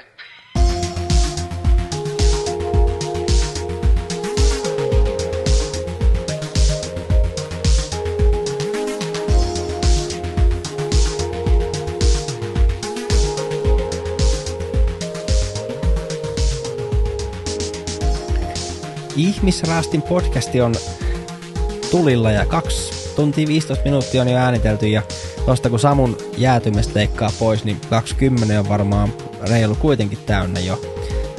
Ja mun täytesanat, niin se on tunti 20. Ei, niitä mä en kaikki leikkaa, koska pitää, pitää tulla pitkiä jaksoja. Mä tykkään, että hyvät keskustelut, koska yleensä päästään alkuun vasta tunnin kohdalla. Henri Lehto on tullut ihmisraastimeen vieraaksi. Ollaan puhuttu tänään stand-upista ja käsikirjoittamisesta, missä Henri on antanut siis mun pää on räjähtänyt monta kertaa ja se ei ole näkynyt kameroissa, koska mä oon häntä kuvannut täällä, täällä mutta hän on nähnyt mun ilmeet ainakin niin kuin vastapäätä, että mä oon ollut ihmeissäni tai, tai mitä kaikkea muuta. En ole siis esittänyt, ne on ollut oikeasti luonnollisia ilmeitä sen takia, että mä oon ajatellut, että, että noin voi miettiä sitä, miten vitsi tai joku rakennetaan. Siis tavallaan mä tiedän sen, siis sillä lailla mä tiedän, kun sä selität sen, mutta en mä ole koskaan miettinyt sitä, mikä on musta ihan uskomattoman mielenkiintoista. Mutta mennään niihin podcasteihin, mistä myös minä olen sinut kuullut. Sun nimi löytyy kahdesta eri podista. Eli puhuttiinkin jo Kaikki rakastaa Ysäriä podista ja sitten tämä Takaisin kirjoituspöydälle podi. Muuten se podi taitaa kymmenen vuotta täyttää nyt tänä vuonna, eikö näin? Kyllä, tämän vuoden muistaakseni loppuvuodesta tulee kymmenen vuotta täyteen. Joo, mä nimittäin katoin siis sen, sen julkaisun ne päivämäärät ja ne jakso, jaksojen, niin, niin 2014 oli se. Onneksi olkoon, se on nimittäin kymmenen vuotta. Mutta sä oot ollut siis silloin ihan siis käytännössä, siis eihän podit ollut silloin mikään juttu. Niin miten sä oot niinku alkanut silloin tekemään tuommoista podcastia? Mikä on ollut sun idea? Koska niinku, n- nyt mä ymmärrän, että jengi tekee podeja, mutta 2014 niin podithan on ollut niinku, ei, ei jengi tehnyt podeja. Mä vastaan tähän kahdella eri tavalla jälleen. Joo. Mä vastaan superlyhyen vastauksen, sitten mä vastaan niin kuin pidemmän ja taustattavan vastauksen. Superlyhyt vastaus, Mark Maron. Sitten pidempi ja taustattava vastaus. Joo. Mä oon ollut moneen kertaan sellaisessa junassa, joka on, jossa on alkuvaiheessa nähnyt, että hei, että nyt tämä juna lähtee laiturilta ja tämä on kiinnostava. 90-luvun alussa online-maailma oli aika kova juttu ja mä 91 on ollut ensimmäisen kerran online ja se on aika kauan sitten. Mm-hmm. Ja ne, jotka eli sitä aikaa, niin ymmärtää, kuinka hankalaa ja kuinka vaikeaa se oli, oli siihen aikaan. Ja se, se vaati oikeasti niin kuin aikaan saavuutta, että silloin oli online. Sitten lähin, lähin niin kuin, silloin oli noin niin kuin keskustelupalstat oli tällaisia niin kuin dial-up-purkki systeemejä, jo, jolla sen tietenkin sitten perustin silloin, kun se oli. Ja sitten vasta tuli internet siinä muodossa niin laajemmalti, kun me se tunnetaan. Ja sitten kun internet tuli, niin mä huomasin, että nämä blogijutut, nämä blogijututhan on kiinnostavia. Joo. Ja äh, tuossa toukokuussa 2002 perustin Rocklintu-nimisen blogin, joka oli Suomen ensimmäinen rockiblogi. Joo. Ja yhdessä vaiheessa, joo, silloin ei, Wow, ollut, okei. joo, silloin ei ollut hirveästi blogeja ylipäätään. Joo. Ja sen takia niin kuin moni noista niin kuin vanhoista blogimaailman tyypeistä on, on tuttuja. Ja sitten sitä pyöritin aikani. Nyttemmin Rocklintu on aika lailla niin kuin arki, arkistossa, että siihen en ole ajatellut päivittää, annoin domaininkin vanhentua. Mutta 20 vuotta se rullas, rullas josta niin kuin 15 vuotta suht aktiivisesti. Yhdessä vaiheessa se oli Suomen kuudenneksi suosituin blogi.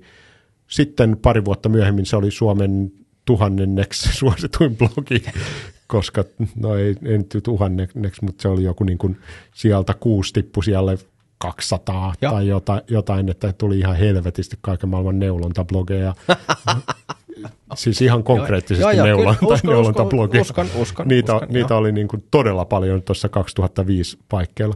Eli mä lähdin siihenkin skeneen suht, suht niin kuin etukenossa ja kun on tottunut hakeen tollasia, että niin kuin, hei, tämähän vaikuttaa kiinnostavalta ja tämä tässä vaiheessa on vähän vaikeaa, mutta kun tällä lähtee liikkeelle, niin tämä, tämä kyllä palkitsee, mm. niin sitten podcastit oli tuossa samalla tavalla tuli. Ne tuli sitten vähän myöhemmin, että podcasteja nyt on ollut. Ensimmäiset, ensimmäiset taisi olla niin kuin jossain 2000-luvun alkuvuosina ja sitten on vähän niin kuin kyseenalaista, että mi- missä kohtaa niin kuin se podcastin määritelmä täyttyy, että onko se Mm. se, että sulla on RSS-fiidi fiidi siitä podcastista, että onko se se vai onko se se muoto vai onko se se, että sulla on jaksoja tässä, tässä ja tässä muodossa.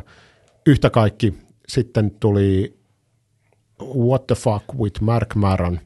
Ja Mark Maron on aivan mega superhyvä koomikko, joka oli siinä vaiheessa niin, kuin niin kuppasessa vaiheessa omaa uraansa, että häneltä oli lähtenyt toi radio-ohjelma alta, hän, hänellä oli, oli niin kuin yleisöt, oli sille, että joo, jonkun verran on yleisöä, mutta ei niin kuin ihan superina. Sitten se ru- rupesi haastattelemaan koomikoita ja mä olisin, että Aa, koomikoita kiinnostaa. Joo. Ja sitten kuuntelin niitä, niitä jaksoja, jaksoja niin kuin vimmaisesti ja jälleen kerran tuli tämä, että hei, tätähän voi ihminenkin tehdä. Mähän voin tehdä tämän. Ne, ne asiat, mitä tässä pitää osata, niin mä oon kuitenkin ääniedittäjä tehnyt, tehnyt noiden musiikkijuttujen takia, mm. niin, niin, niin mulla on jonkunnäköinen aavistus siitä. Olkoonkin, että ne ensimmäiset jaksot on ihan hirveitä äänenlaadullisesti. Mä väitän, että kaikilla, ketkä aloittaa, niin se on mm. näin, joo. Kyllä. Siinä oli sekä äänityssetappi, että sitten osaaminen, että sitten laitteisto oli kaikki niin kuin vehkeestä. Mutta, Aloitusvaihe. No aloitusvaihe, niin. joo. Että nyt on sitten vähän timmimpää, timmimpää kamaa, mutta, mutta, mutta siellä, siitä se sitten lähti. Ja sitten mä tein sitä niin kuin säännöllisen epäsäännöllisesti ja sitten nyt jossain vaiheessa oli, oli hetken tauolla, mm. oli melkein varmaan, oliko siinä parin vuoden tauko. Sen jälkeen siinä on niin kuin jakson, olisiko se jakso 40 vai 41 tai jotain niin kuin Lindströmin joka jakso, jonka jälkeen oli, oli niin kuin melko pitkä breikki ja, ja, ja sitten, sitten lähin taas, kun tuli, tuli sellainen fiilis, että pitää tehdä. Mm. Mutta toi, niin kuin toi ää, takaisin kirjoituspöydälle, eli onko se niin kuin, onko sä ajatellut sitä jotenkin back to the drawing boards vai mikä se on ollut se niin kuin? Se on, se on nimenomaan se, että mä halusin puhua vain ja ainoastaan, tai no okei, okay, vain ja ainoastaan.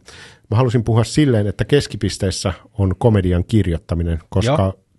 No, me ollaan tässä podcastissa riittävän pitkällä, mm. että on aika ilmeistä, että nimenomaan se kirjoittamisjuttu siinä komediassa on se, joka kiinnostaa mua. Mm. Mä halusin jutella niiden kanssa, jotka niin kirjoittaa mahdollisimman eri tavalla komediaa ja sitten kiinnostavia, kiinnostavia niin kuin keskusteluita siitä, kun tällaisia, tällaisia on, mun mielestä on ihan riittävästi tällaisia koomikoista, että niin kuin millaista on koomikon elämä ja millaista on se ja, se ja tämä ja tuo ja se markkina on, silloin mulla oli sellainen fiilis, että vaikka niitä ei juurikaan ollut, niin silloinkin se oli jo mun mielestä vähän täys. Ja, ja mä halusin ottaa niin kuin selkeästi sen niin kuin kirjoittamisnäkökulman siihen Toki niissä jaksoissa keskustellaan todella paljon kaiken näköisestä mm. muustakin. Ja kaikkein kiinnostavimmat keskustelut tulee siitä, että lähdetään ihan niin kuin johonkin häkellyttävään suuntaan ja sitten siellä on niin kuin hienoja hetkiä, hetkiä kun, kun kaksi 35-vuotiaasta, mitä 38-vuotiaasta vakaissa, vakaissa niin päivätöissä olevaa heteromiestä – keskustelee toiseudesta mm. ja, ja siitä, että kuinka, kuinka, millaista on olla toinen. Joo, tämä on muistaakseni jaksossa kahdeksan Jukka Lindströmin ekassa jaksossa, kun keskusteltiin, okay. keskusteltiin toiseudesta ja mehän ollaan supertoisia. niin mä to- joo, joo, okei. Okay. Toisia ja sitten tuossa pari jaksoa sitten mietittiin kolme minuuttia kesken jaksoa Tommi Ylimäisen kanssa, että mikä on karhu ruotsiksi. Ja se on kontentti kultaa kuules. Joo, mä, mä, olen, mä olen sen jakson kuunnellut ja, ja tota, Tärkeitä asioita. Joo, en, en tartu siihen, koska ihmiset voi käydä sen kuuntelemassa, näin se meni.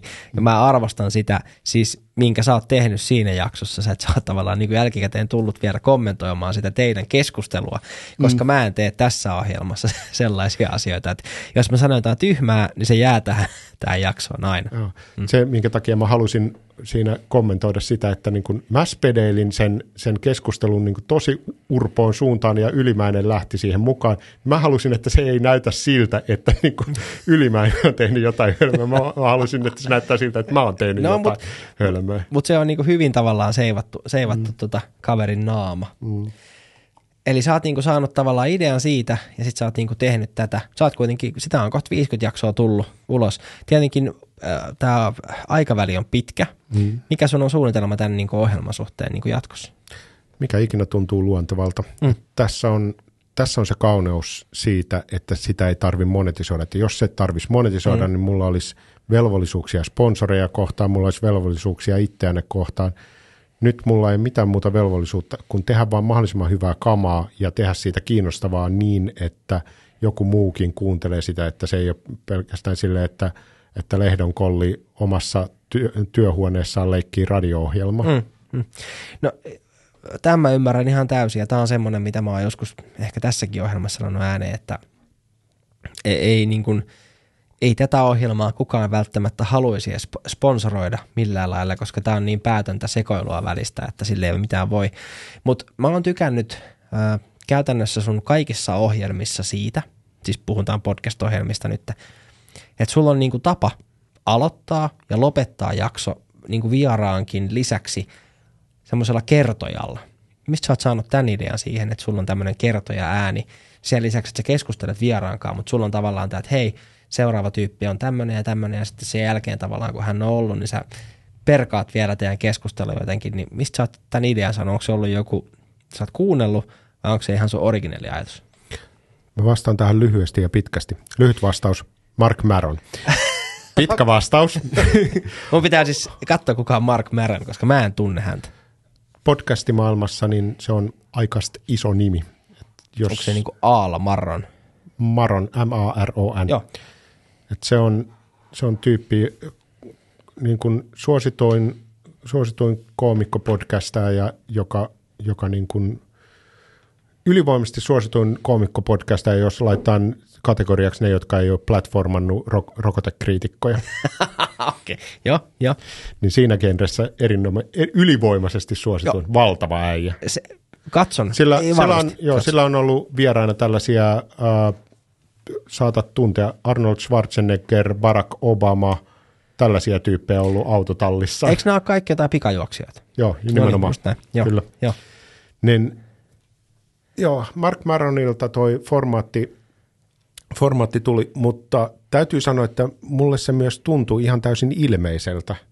Ja, ja se niin kuin tuntuu täysin luontevalta, että ei lähetä suoraan keskusteluun, vaan että mä niin kuin taustataan, että, mm. hei, että nyt tässä on, tässä on teemana tämä, ja niin, mä yritän ottaa jokaiseen podcastin jaksoon jonkun selkeän teeman, ja mä teen siitä niin kuin ihan etukäteen selkeän, että nyt tänään puhutaan, puhutaan tästä, että mulla on ollut nyt vaikka noita kehittyvien maakuntien Suomi-jaksoja tuossa tuossa niin kuin komiikan kirjoittamispodcastissa tai sitten – No hyvin usein tuolla Kaikki rakastaa Ysäriä, niin siellä on joku genre tai mm. joku bändi, joka on ollut teemana, mutta useinkin ne puhuu aika paljon niin kuin kasvamisesta ja Kyllä. outsideriudesta 90-luvulla. No, sitä mä yritin tässä niin kuin aikaisemmin sanoa, että sä tuot varsinkin niitä asuinpaikkoja ja sitä niin kuin mm. siinä Kaikki rakastaa Ysäriä podissa jotenkin niin kuin esille.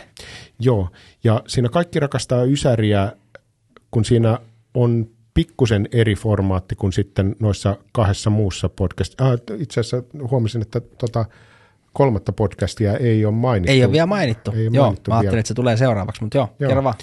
Joo, niin no mennään, mennään siihen myöhemmin. Mm. Niin Kaikki rakastaa Ysäriä, niin siinä on äh, se formaatti on aika paljon varastettu tällaisesta podcastista kuin 60 Songs That Explain the 90s jos, joka okay. on uh, Rob Harvilla nimisen tyypin uh, podcasti, jossa se ottaa aina yhden biisin Ysäriltä, joka on hyvin leimallinen Ysäri-biisi. Joo. Ja sit si, sillä on, se vetää sen niin kuin todella paljon pitämällä. Sillä on tosi huolella käsikirjoitettu omiin henkilökohtaisiin kokemuksiin perustuva tarina, joka sitten päättyy siihen biisin. Ja usein se vetää niin kuin todella kaukaa, sille että 15 minuutin kohdalla vasta ensimmäisen kerran mainitaan edes se bändi. Okay. lähdetään niin kuin jostain todella, todella kaukaa ja päädytään siihen. Ja. Mutta mä nappasin siltä sen niin kuin henkilökohtaisen koke- kokemuksen uh, purkamisen siihen, koska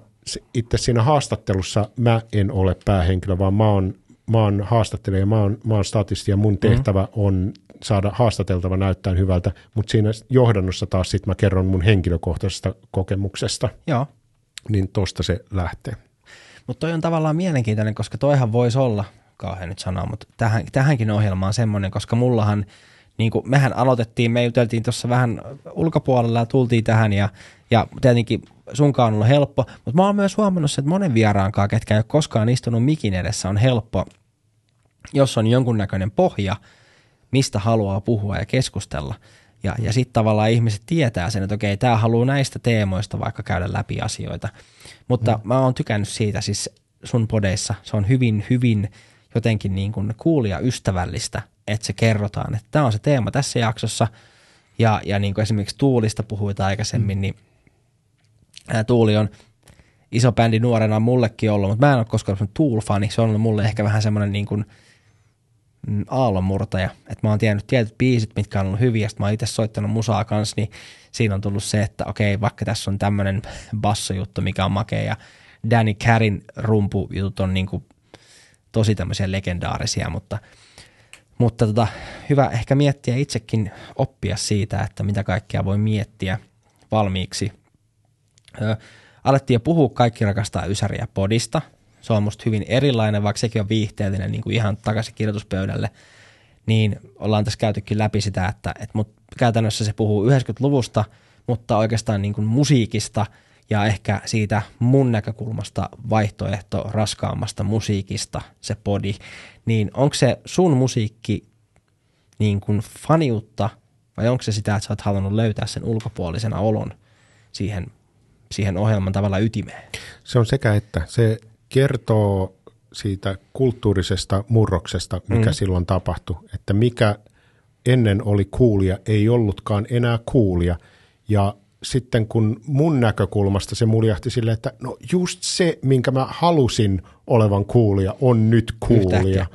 Et kun se kasarilla oli silleen sellainen niin kuin egoilu ja leuhottaminen ja, ja tällainen niin kuin, ja, nahka, ja nahka, nahkahousut ja neonvärit ja, ja niin kuin, niin kuin feikki menestys ja feikkaaminen mm. oli se, se niin, ja se, että niin kuin tällainen suositummuuskilpailu mm. oli se juttu. Ja sitten yhtäkkiä niin tulee se Smells Like Teen Spiritin rumpufili ja kaikki päättää, että itse asiassa outsiderius on kuulia, vaihtoehtoisuus on kuulia, liian kovaa yrittäminen ei ole kuulia – se, että sä painat muita alas, ei ole kuulia, vaan se, että sä oot oma itses on kuulia, autenttisuus on kuulia.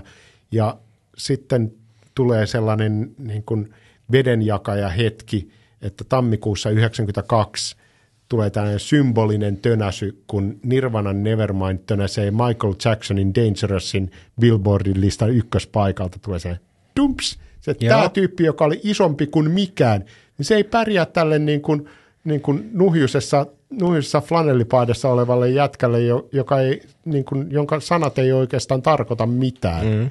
Mutta se, ne ei tarkoita mitään ja samalla tarkoittaa ihan Paljon, kaikkea. Kyllä, joo, joo. So here we are now, entertain us. mutta siis äh, nyt on jotenkin pakko nyt, sä, unohdin tämän kokonaan tästä, mutta sanoo, niin sä puhuit omasta soittamisesta, mm. musiikista. Niin onko mä nyt väärin, väärin kuullut tai ymmärtänyt? Tässä yhtäkkiä huomaa, että väli tulee R-vika. Mm. Niin äh, sä oot varmaan itse soittanut niitä väli alkujinkkuja, musiikkia, niitä sun podeihin, vai onko mä ymmärtänyt väärin? Viimeiset seitsemän vuotta jokainen ääni mm. mun podcastissa on mun tekemä, että siinä ei ole mitään ulkopuolista ollut. Takaisin kirjoituspöydälle ekat muutama vuosi, niin siinä oli lainamusiikkia, mutta sen, jäl- sen jälkeen on kaiken, joka, jokaisen soittimen soittanut itse. Joo, ja tämä oli siis mulle yhtäkkiä tuli mieleen, ja se on tärkeä sen takia, että mä en ole tehnyt mitään näitä, mitä täältä tulee. Nämä on tämän mun vastaparin tekemiä kaikki. Että hän on, hän on niin kuin, mä oon tehnyt musiikkia nuorempana, mutta en osaa soittaa enää mitään oikeastaan. No kyllä mä nyt bassoa soittaisin, jos mulle se annettaisiin käteen, mutta, ja rumpuja ehkä niin kuin vähän, mutta, mutta, mutta että hän on tehnyt nämä.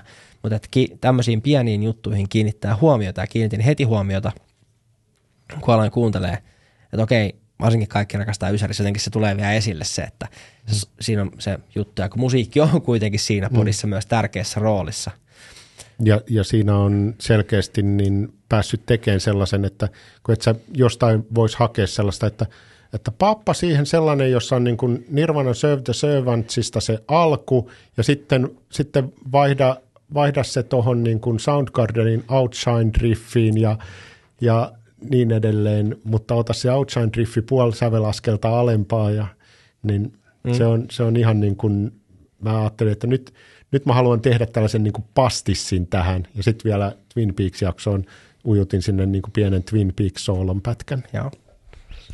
Mutta tavallaanhan tämä kuvailee, ehkä sä- sanoitkin hyvin jo, että sä oot ollut semmoinen tyyppi aina, että sä haluat katsoa sinne konepeli alle. Mm. Myös ehkä musiikissa ja kaikessa muussa, niin kuin sä itse sanoit. Mikä on sun tärkein musa-homma Ysäriltä, mutta ehkä nykyäänkin? Onko Tuuli sun kovin musajuttu? Onko se... Itse jäin hyvin pitkäksi aikaa kuuntelemaan siis sitä Fate No More-jaksoa, koska Fate No More on mulle ollut silloin niin kuin nuorena kova, kova homma siis ys- Ysärillä, kun tuli Easyt ja, ja Dick the Graveit ja nää, niin on, on silloin niin kuin sitä kovasti fanittanut, niin mikä on niin kuin sulle se kovin homma? Niin, se, no siis Fate No More on todella, todella iso, iso bändi. Uh, Fate No More-jakso, se oli Heikki Vilja-jakso, Joo, eikö vaan? kyllä. Koska se oli enemmän Malmi-jakso kuin Fate No niin oli, joo. More-jakso. Ja Heikki on hauska tyyppi kyllä. Joo. Joo, ja se, se oli ihan niin kuin by design, että se ei ollut vahinko. Okei. Joo, ja toi, jos mun pitäisi kaksi bändiä nostaa yli muiden, Joo. niin tolta aikakaudelta ihan kristallinkirkkaasti Pearl Jam ja Nine Inch Nails olisi ne kaksi isointa nimeä. Mm-hmm.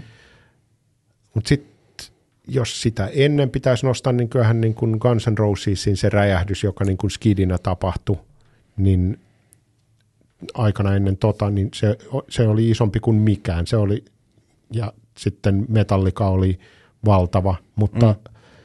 sitten myös aika aikaansa kutakin, että, Mm. mm. että niin oli aika, jolloin mä en kuunnellut yhtään kunnareita tai metallikaa, ja sitten oli aika, jolloin mä kuuntelin pelkästään niitä. Niin, niin, ja nyttemmin sitten kaikki, kaikki aikakaudet sulautuu. Ja sitten opiskeluaikana tuli tosi paljon pulattua noita tota niin kuin CMX YUP-akselia. Okei. Et se, sit, sitä tuli paljon ja sitten varsinkin kun oli mahdollisuus käydä keikoilla, niin Mm. Mä luulen, että YUP on nähnyt 40 kertaa CMXn viimeksi laskiessa olin nähnyt yli 40 kertaa ja siitä laskusta on yli 10 vuotta. Oho, okei. No eli ne on ainakin osunut sitten niin kuin johonkin hermoon niin sanotusti. Mun täytyy sanoa, että Pearl Jam eikä Nine Inch Nails ole kumpikaan semmoinen niin kuin, että se ei ole niin kuin mun ysäri jutuissa ollut. Mulla on ehkä ollut just Fate No More ja, ja niin kuin, sitten nuu metalli tuli, koska mä oon kuitenkin 84 syntynyt, mikä tarkoittaa, että sit mä oon niinku Ysärin lop- lopussa löytänyt Kornin ja Slipknotin ja, mm-hmm. ja Limp Bizkitin ja niinku, että sit, sit on lähtenyt se, että mullakin oli rastat ja lävistyksiä ja siis niin kuin näin. Ja Fate No More on aika lailla esiaste noille. Juuri ja, sitä, Ja joo. etenkin, etenkin sitten Pattonin bändeistä Mr. Bangle mm. oli e- esiaste noille. Joo, siis äh, mä oon siis kuunnellut myös Mr. Bangle ja yrittänyt, niin kuin, mutta mä en, ole, mä en ole koskaan oikein saanut Pattonin muista jutuista niin irti kuin Fate No Moreista. En tiedä mikä siinä on. Oletko Tomahawkia kokeillut, koska se on sellainen, joka, joka joo. saattaisi niin kuin Fate No More taustaselle mennä. On, on kokeillut. Mun siis oli semmoinen ex-puoliso, ketä näitä Bungleja ja Tomahawkia mulle tyrkytti ja se oli ihan niinku eh, pidin ja näin, mutta että jotenkin fe, ei ole Fate No More voittanutta, mm. että, että tota, mutta ei nyt siitä mitään, mutta mikä sitten on, sulla, sulla näkyy näissä jossain jaksoissa, varsinkin äh, iskusävelmän Ramin jaksossa niin kuuluu, eli Korni jakso, kaikki rakastaa Ysäriä, että sä et välttämättä tykkää tästä nu metallista, niin mikä, mikä juttu tää, nu metallihan oli helvetin hyvä juttu, kun nu metalli Niin. tuli. Nu metallista genrenä, myöskään Fate No More ei tykkää nu metallista genrenä. ja, ja Rage Against the Machinein, olikohan se Tom Morello, joka on pannut ulos lausunnon, että me ollaan todella pahoillamme, että me inspiroitiin näitä tyyppejä. Me ei olla vastuussa tästä, että, että nämä teki tämän omillaan.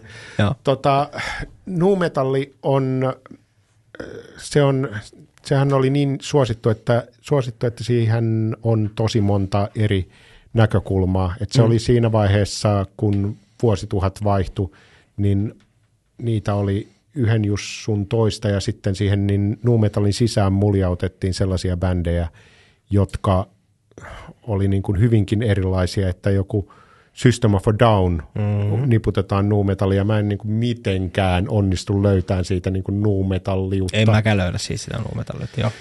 Ja et niin kuin, se, se mun ongelma nuumetallin kanssa kokonaisuutena on se, että tietyssä vaiheessa se juhlisti sellaista niin kuin latteutta ja urpoutta. Joo. Ei, ei urpoutta silleen niin kuin kotiteollisuus riemukkaasti juhlistaa urpoutta, mutta, Joo. mutta silleen niin kuin, niin kuin Fred Durstisti juhlistaa urpoutta. Joo, saan kiinni tästä, joo. Ja sitten siinä genressä on paljon niin kuin todella hyviä bändejä. Korno on todella hyvä bändi. Mm, mm. Aivan, ja siis se on myös, myös tällainen, se, ne ei ole seuraajia, vaan ne on johtajia. Mm. Että ne, ne toi seiskakieliset kitarat metallin, ne toi jyrkän alavireen metallin. Ne ei ollut ensimmäisiä, jotka käytti kumpaakaan, mutta ne oli ne, jotka popularisoi ne. Ja siellä, ja niillä ja Kornilla oli tosi hyvät niin kuin vielä noi vaikutteet, mm. vaikutteet sieltä, että siellä oli niin kuin ne voimakkaat Primus-vaikutteet, voimakkaat Mr. Bangle-vaikutteet, siellä oli Fate No More-vaikutteita, mutta siellä oli, siellä oli kyllähän niin kuin, se, se oli vaan niin hiton hyvä bändi, että se veti mukanaan sitten kaiken näköistä puuppaa. Joo, kyllä. Ja siellä, siellä todella moni sellainen niin kuin superkeskinkertainen bändi sai valtavaa huomiota ja sitten ihmiset hetken aikaa teeskenteli, että tämä Limp Bizkitin Behind Blue Eyes on sellainen, sellainen kaveri, joka ihmisten pitäisi kuulla niin kuin elämässä, niin ei pitäisi. Aa, ok, joo, no tästä mä oon samaa mieltä, joo. joo. Toi, toi, oli, toi oli se. Ja sitten samaan aikaan niin kun ne, se, mistä se lähti, että niin kun Mr. Bangle täysin, täysin tuntematon, koska se on niin hankala, mm-hmm. ja, hankala ja vaikea. Primus, lyhy, sillä oli hyvin lyhyt hetki tuossa niin kuin Spotlightissa, mutta sen jälkeen, koska se on niin hankala ja vaikea, mm. niin sekin lähti siitä Spotlightista. Ja Fate No More vähän niin kuin katos myös, mutta Fate No More myös otti ihan tietoisesti etäisyyttä siihen, minkä he sanoi funkkimetalliksi, joka sitten myöhemmin inspiroi nu-metallin, niin, mm. niin, niin otti sitten Angel Dustilla tietysti etäisyyttä siihen. Ja kaikki nämä niin kuin edellä mainitut oli, niin kuin, nämä oli niin kuin ajattelevien tyyppien bändi. Deftones oli, on ajattelevan tyypin bändiä ja, ja silti, silti se ujutetaan jostain syystä nuumetalliin. Mä, mä en ole ikinä löytänyt Deftonesista sitä juttua, mä en tiedä miksi. Niin kuin mä en, siis, siis vaikka se on silloin, kun mä itse soittanut, niin Deftones oli kova juttu. Ja joku niin kuin, siis silloin kun Ysärin lopussa 2000-luvun niin kuin sanotaan, että ensimmäiset 2010-lukua asti, kun on niin kuin musiikkia yrittänyt tehdä, niin mä en saanut, mutta meidän kitaristilla oli aina se, että se oli niin kuin maailman kovin bändi. Hmm. Ja Chino oli kyllä kova, kova laulaja, onhan hän edelleenkin kova laulaja, mutta niillähän on joku hassu hauska juttu nyt sen kiertuehomman kanssa, että se onko se basisti vai kitaristi, mikä ei enää niin kuin lähde kiertueelle mukaan. Ja siksi bändi kiertää nyt tosi vähän, mutta, mutta joo. Eikö, ihan... ne, eikö ne käytä niin kuin vara, varatyyppiä Käyttää, silloin, kun käyttää, mene, mene, siis se, kyllähän se kiertää, mutta se ei suostu poistuu jenkeistä. Joo, ja sitten se liittyy tyyli, liittyykö se koronaan tai johonkin. Joo, että se ei niinku, jos, joo. jos jää jumiin johonkin, niin ei halua jäädä jumiin ulkomaille. Joo, mutta siis Systemistä voin sanoa sen, että System of a Down on siis esimerkiksi mulle semmoinen bändi, että just puoliso eilen ää, tehtiin ruokaa, tehtiin takoja, siis vai tortilloja, niin, niin tota, hän, hän laittoi systeemin soimaan. Eli, eli, ja sitten sieltä tuli niinku vanhoja, sieltä tuli ihan niinku suitepeestä lähtien näitä niinku vanhoja, ei, ei niitä systeemin hittibiisejä, vaan tuli tavallaan se aikaisempi levy. Että mm. tota, ja itse on silloin joskus niinku soit, yrittänyt opetella niitä biisejä. Tai itse asiassa onkin opetellut jotain biisejä passolla soittaa, koska se on, ei, ei niin vaikeeta, mutta hienosti tehtyä musaa. Sitten tietenkin nämä Toxicityt ja nämä levyt on kovia, kovia levyjä, mutta se on ollut sitten semmoista, että silloin itse ei ole enää välttämättä roikkunut ihan niin siinä soittimessa kiinni kovasti. Joo, jos jollain joku kuulijoista, niin jollain on tallessa suomenkielisen System of a Down coverbandin nimeltä Taunon systeemi, Oho, niin sen biisejä, niin lähettäkää mulle, mä oon hukannut. Ne oli, ne oli hulvattomia. Siellä oli, Ihan mä en tiedäkään. joo, siellä oli Sad Statue of Liberty, oli säälittävä laituri ja, ja mitä kaikkea niitä oli. Ja lähettäkää, lähettäkää he ihmisrasteet gmail.com ja me pannaan Henri Lehdolle ne eteenpäin, Joo. tai ihan, ihan mihin vaan löydätte. Henri tota, nettisivut henrilehto.com on pyörinyt tuossa tossa aina aikaa ajoin, kun hänen kanssaan tota keskustelua käydään. Vicinity of Obscenitystä oli aivan loistava eri pari nai sanoilla menevä, menevä versio. No, musiikissa ja kaikessa on mahdollista. Ollaan tässä kohta kolme tuntia tulee, ei vielä täynnä, mutta tulee täyteen, uskalla väittää. Mutta puhuitkin tuossa jo aikaisemmin näistä podeista, kun puhuttiin, niin siitä kolmannesta podista. Se on se podi, mitä mä en löytänytkään ensin, koska se ei ole sun nimellä. Eli se on Joo. niin kuin Witted nimellä, tupla V-llä. Joo. Ja, ja se on siis mikä matka pohjoiseen. Joo, se on Matka Pohjoiseen podcasti, joka kertoo yrityksen matkasta pörssilistalle. Ja Nasdaq. joo, Joo. joo. Nasdaq First North pörssilistalle. Joo.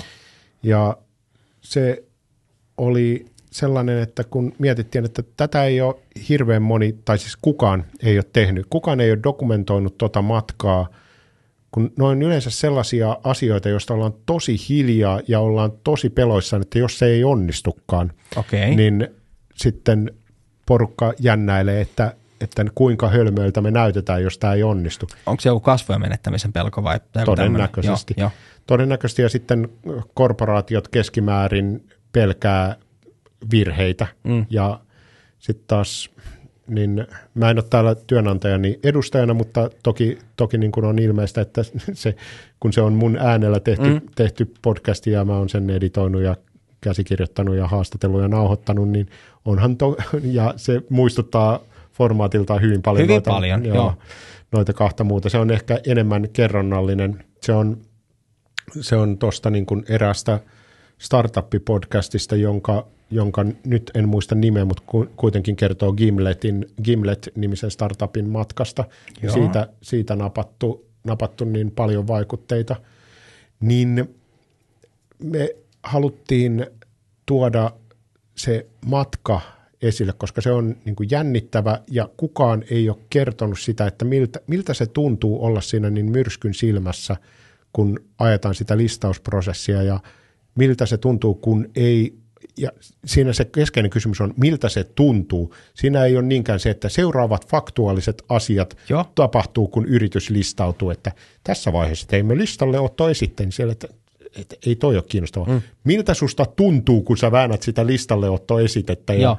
Ja sä oot mahataudissa ja, ja niin edelleen, niin se, se tun, tunne siinä ja niin kuin kaikki, kun kaikki katsoo, miltä se tuntuu, miltä se näyttää. Se, muistaakseni ensimmäisiä sanoja siinä podcastissa on, että tämä voi vielä mennä ihan, ihan pieleen, että, että ei me tiedetä tässä vaiheessa, että meneekö. Ja se ei ollut showta, me tie, ei tiedetty siinä vaiheessa, että meneekö se maaliin. Se Joo. meni maaliin, Joo. mutta me ei tiedetty sitä siinä vaiheessa, kun ykkösjakso julkaistiin. Siis se, se oli äh, siis tosi hyvä. Mä sanoin sulle, että se niin kuin mä alettiin äänittää, että mä myös sen, sitä kuuntelin ja mä sulle kehuinkin sitä. Mä tykkäsin juuri siitä tarinan kerronnallisuudesta ja tavallaan siitä, että miten hyvin se oli suunniteltu. Mä käytännössä, mä kuuntelin sitä lenkillä, eli siis niin kuin, ja mä mietin sitä kuunnellessa, mä tavallaan mielikuvissani näin sen tarinan, mitä sä teit siinä, niin kuin se käsikirjoitus, minkä sä olet tehnyt, mä mietin, miten paljon sä olet miettinyt sitä ennakkoa, mutta sulla on ollut joku tämmöinen, niin kuin, mistä sä oot ottanut mallia siihen, että tällaisen mä haluan tehdä. Joo, ja toki se, siinä meillä oli, oli myös niin kuin ulkopuolista apua, että, että edellä mainittu Olli Sulopuisto, niin Joo. Jaksomedian toimitusjohtaja, niin oli mukana ko- konseptoimassa sitä ja. Okay. ja, ja se oli niin kuin tärkeä, tärkeä niin kuin siinä, että löydetään, löydetään etenkin se roolitus, että miten se oli roolitettu. Silloin kun mä itse sitä mietin, mä olin roolittanut sen eri tavalla ja Joo. nyt jälkikäteen voi sanoa, että niin toi ajatus roolituksesta oli paljon parempi, että siinä mun, mun rooli on tällainen niin kuin avaraluontokertoja Joo. Ja siis se lukee ihan siellä Kyllä, konseptipaperissa kyllä, avaraluonto. Mikä se oli se, mikä se, oli se Mä en muista sen kaverin Il- nimeä. Iikka tai joku tämmönen, siis se mikä oli joku, ja mä puhun sit jostain tämmöisestä, mikä oli kanssa joku, mä en puhu sit avaran luontotyypistä, vaan mä puhun siitä, mikä oli joku tämmöinen tunnettu lintumies Suomessa. Aa, Iikka Kivi on varmaankin. juuri näin, no niin, joo, Joo. joo. Joo, niin Iikka Kivi on myös äh, takaisin kirjoituspöydälle podcastin vieraana jossain jaksossa numero 10 tai jotain. Okei, no niin. Siellä on, siellä on 50 eri vierasta, niin jos on suomalaisessa komiikassa tehnyt jotain kirjoituspainotteesta, niin oddsit on, että on aika, aika isolla Mä, prosentilla mä, en, siellä. mä en tätä edes huomannut. Täytyy, joo, täytyy käydä kuuntelemassa. Joo, Joo. joo. Se on äänenlaadultaan ehkä vähän, vähän karumpi jakso karumpien noiden, noiden äänitysolosuhteiden takia, mutta toisaalta AI on pelastanut jälkikäteen, se on remasteroitu. Niin ja sitten mun pakko sanoa se, että ketkä kuuntelee podeja, niin pitää ymmärtää se, että silloin kun podeja tehdään, niin sanotaan, että ne ensimmäiset just 10, 15, 20 jaksoa, niin, niin hyvin erilaista materiaalia voi olla, koska silloin aloitetaan, silloin löytyy ehkä jossain kohtaa se oma ääni, ja silloin löytyy, siis myöskin sitten ehkä aletaan panostaa mikrofoneihin tai mm. äänikortteihin tai tietokoneisiin, että meilläkin on tehty käytännössä ensimmäiset 20 vai 30 jaksoa tässä podcastissa, niin kaverin kanssa niin tehtiin etänä korona-aika käytännössä alkoi melkein silloin, niin se on ihan semmoista niin kuin, ja sen kuulee, että välistä me aletaan puhua päällekkäin, koska siinä on pieni viive, niin pitää antaa, antaa tota, mun mielestä sen armon käydä oikeudesta. Kyllä. Mutta siinä, siinä oli tosiaan se ajatus, että niin mä oon siinä kertojana, mm. mutta aluksi olisin halunnut olla nimetön kertoja, mutta sitten kaikki sanoivat, että ei, se, se on tosi outoa, että niin kuin joku tyyppi on tässä, tässä näin nyt mukana, että, niin, että miksi hitossa, niin sitten rakennettiin se silleen, että mä oon siinä nimettynä kertojana, mutta mulla ei ole mitään mielipiteitä ja haastatteluista mä leikkaan itteni kokonaan pois. Eli Joo. mä oon siellä haastattelijana, mutta sä et kuule yhtään mun kysymystä missään muussa tilanteessa kuin siinä, että se on ymmärrettävyyden takia pakko. Jo, no, tämä oli semmoinen, mitä mä mietin, kun mä kuuntelin, koska ne oli niin, anteeksi ranskan kieltä, niin saatanan hyvin rakennettu ne kohdat silleen, että seuraavassa kohdassa kuultiin, siis, siis mulle jäi mieleen esimerkiksi se, missä tämä yksi kaveri pesee, mä en muista nimeä, mutta pesee ham, tai on pesemässä mm. oman lapsensa hampaita ja tulee puhelu siitä, että lähdetään tekemään tätä kirjautumista. Ja sit sä oot laittanut sen ham, tavallaan hammasharjan äänen sinne taustalle, kun ne käy sitä keskustelua vähän niin kuin, tai sitä, sitä vuoropuhelua. Ja sitä mietin vaan, niin kuin, että kun mä näin sen omassa mielessäni, että tämä on se hetki, itsekin ehkä pienen lapsen isänä, mm. joka ei ilta hampaita pesen, niin jotenkin jäin siihen kiinni. Ni, niin musta se oli hyvä ja se oli tosi niin kuin nopeet, siis hyvällä tavalla nopeatempoinen ja eteenpäin koko ajan menevä. Mutta okei, tässä Joo, on tämä, että sä oot tehnyt ne. Joo, mutta tässä on myös iso rooli sillä, että niin mähän en ole tuota tarinaa keksinyt, vaan se on oikeasti tapahtunut. Niin, se on ja, tullut. Ja se, Joo. että, niin, se, että tuossa, tuossa kyseisessä tilanteessa, niin sie, siellä niin kuin vessassa ei ole ollut muita, muita kuin Harri tyttärinen, niin, niin, niin, niin hänhän sen sieltä nosti, että niin kuin tämä oli se vedenjakaja hetki ja sit mun tehtävä on ollut vaan sillä, että hei, toi on hyvä tarina, kerro, kerro se tässä. Joo. niin ei, ei, kyllä, se, kyllä se lähtee siitä, että ne tekijät itse osaa pukea sen sanoiksi. Mä en ole käsikirjoittanut kenellekään niin kuin sanoja suuhun, mm. mutta mä oon niin kuin kysymyksillä mahdollisimman paljon niin kuin tarjonnut silleen niin kuin muina raipehelmisinä antanut lapasyöttöjä joka kerta, niin että on mahdollisimman helppo ampua maaliin. Joo. Miten paljon tämä oli siis tämä, mua kiinnostaa siis se, että miten paljon se oli siis käytännössä käsikirjoitettu ja sitten niin kuin sanoitkin että sulla oli siinä, siinä niin kuin ideoinnissa ainakin apua, mutta oliko se kokonaan niin kuin sit sun, että sä oot miettinyt kysymykset ja kaikki mitä sä haluat ja sitten sä teet sen ja sitten sä leikkaat itses pois sieltä haastattelijaominaisuudesta, koska se oli mun mielestä, mä, mä sanoin sulle aikaisemmin, TV-sarjamainen tapahtui viime jaksossa, ensi jaksossa, siis ajatuksia, että, että se oli hir- hirvittävän helppo ulkoillessa vain kuulokkeesta niin muodostaa se mielikuva niistä tapahtumista. Joo, se startup-podcasti Gimletin, Gimletin perustamisesta, niin nyt Pannahinen, kun sen, sen nimi unohtuu, onkaan, onkaan se joku startup tai joku, joku niin kuin hyvin suoraviivainen, niin, mutta kuitenkin Gimletin hmm. perustamisesta, niin sen podcastin ensimmäinen kausi kertoo siitä, niin se, siinä on just samanlainen tämä, että niin kuin viime jaksossa tapahtui tällaista ja sitten Nils Holgerssonin seikkailuja seuranneet skidit, niin tietenkin ymmärtää tämän formaatin Mä heräsin heti niin luonnosta. sanokin. Joo. Joo, mutta siitä kuulemme ensi kerralla. Niin se, se formaatti tuntui, tuntui siinä luontevalta ja mm. Toki mä oon tehnyt paljon sen, sen kanssa, mutta kyllä siinä niin kuin koko, kaikki niin kuin äänessä olleet paljon teki töitä sen eteen, että oli sellainen johdonmukainen, että tämä me halutaan sanoa, tämä on se kerronta, mi- mistä, mm. me, mistä me kerrotaan ja tässä, tässä suhteessa, suhteessa puetaan, puetaan se ja tietenkin tässä oli siinä mielessä helppo linjata tämä firman viestinnän ja markkinoinnin kanssa, koska on kyseisen firman viestinnässä, ja markkinoinnissa. No niin, joo, joo, niin, joo. Niin, niin se, siinä koko ajan oli monta hattua päässä, että yhtä Joo. lailla niin kuin tyyppi, joka hoitaa äänitekniikkaa, kun sitten miettii, että me kehystämme tämän viestin tällä tavalla. Nämä ovat meidän ydinsanomamme. Kyllä. Niin siinä se, siinä se samalla, samalla meni niin kuin myös, myös se rooli. Mm. Mut se oli hirmuisen kiva projekti ja se on häkellyttävää, kuinka niin kuin pohjimmiltaan se on tosi tollainen niin kuin korporaatioaihe mm. ja tosi sellainen niin kuin rahoituksesta, mutta kun siinä ei ole lainkaan kyse siitä niin kuin korporaatiosta tai mm. rahoituksesta, vaan siinä, siinä on kyse tarinoista ja siinä se on enimmäkseen sitä, miltä tuntuu vasta toissijaisesti se, mitä tapahtuu. Joo, ja tähän mä yhdyn täysin, koska siis niin kun mä en ymmärrä yhtään sitä kirjautumismaailmaa ja sitä, se ei ole mun juttu, mä oon sosiaalialan tyyppi ollut 20 vuotta ja, ja se, se menee multa yli hilseen. Mä oon kuullut Nas, Nasdaq, Nasdaq, mikä se miten mm. lausutaankaan, joskus jossain uutisissa puhutaan pörssikursseista ja näistä, mutta kun mä aloin kuuntelemaan sitä, niin mä täysin heti, että okei, tämä on ihan niin kuin tarina, mitä kerrotaan. Ja sitten juuri tämä mä muistan myös tänne, että ei tiedetä, mihin tämä päätyy, mutta, mutta niin kuin, tästä me puhutaan.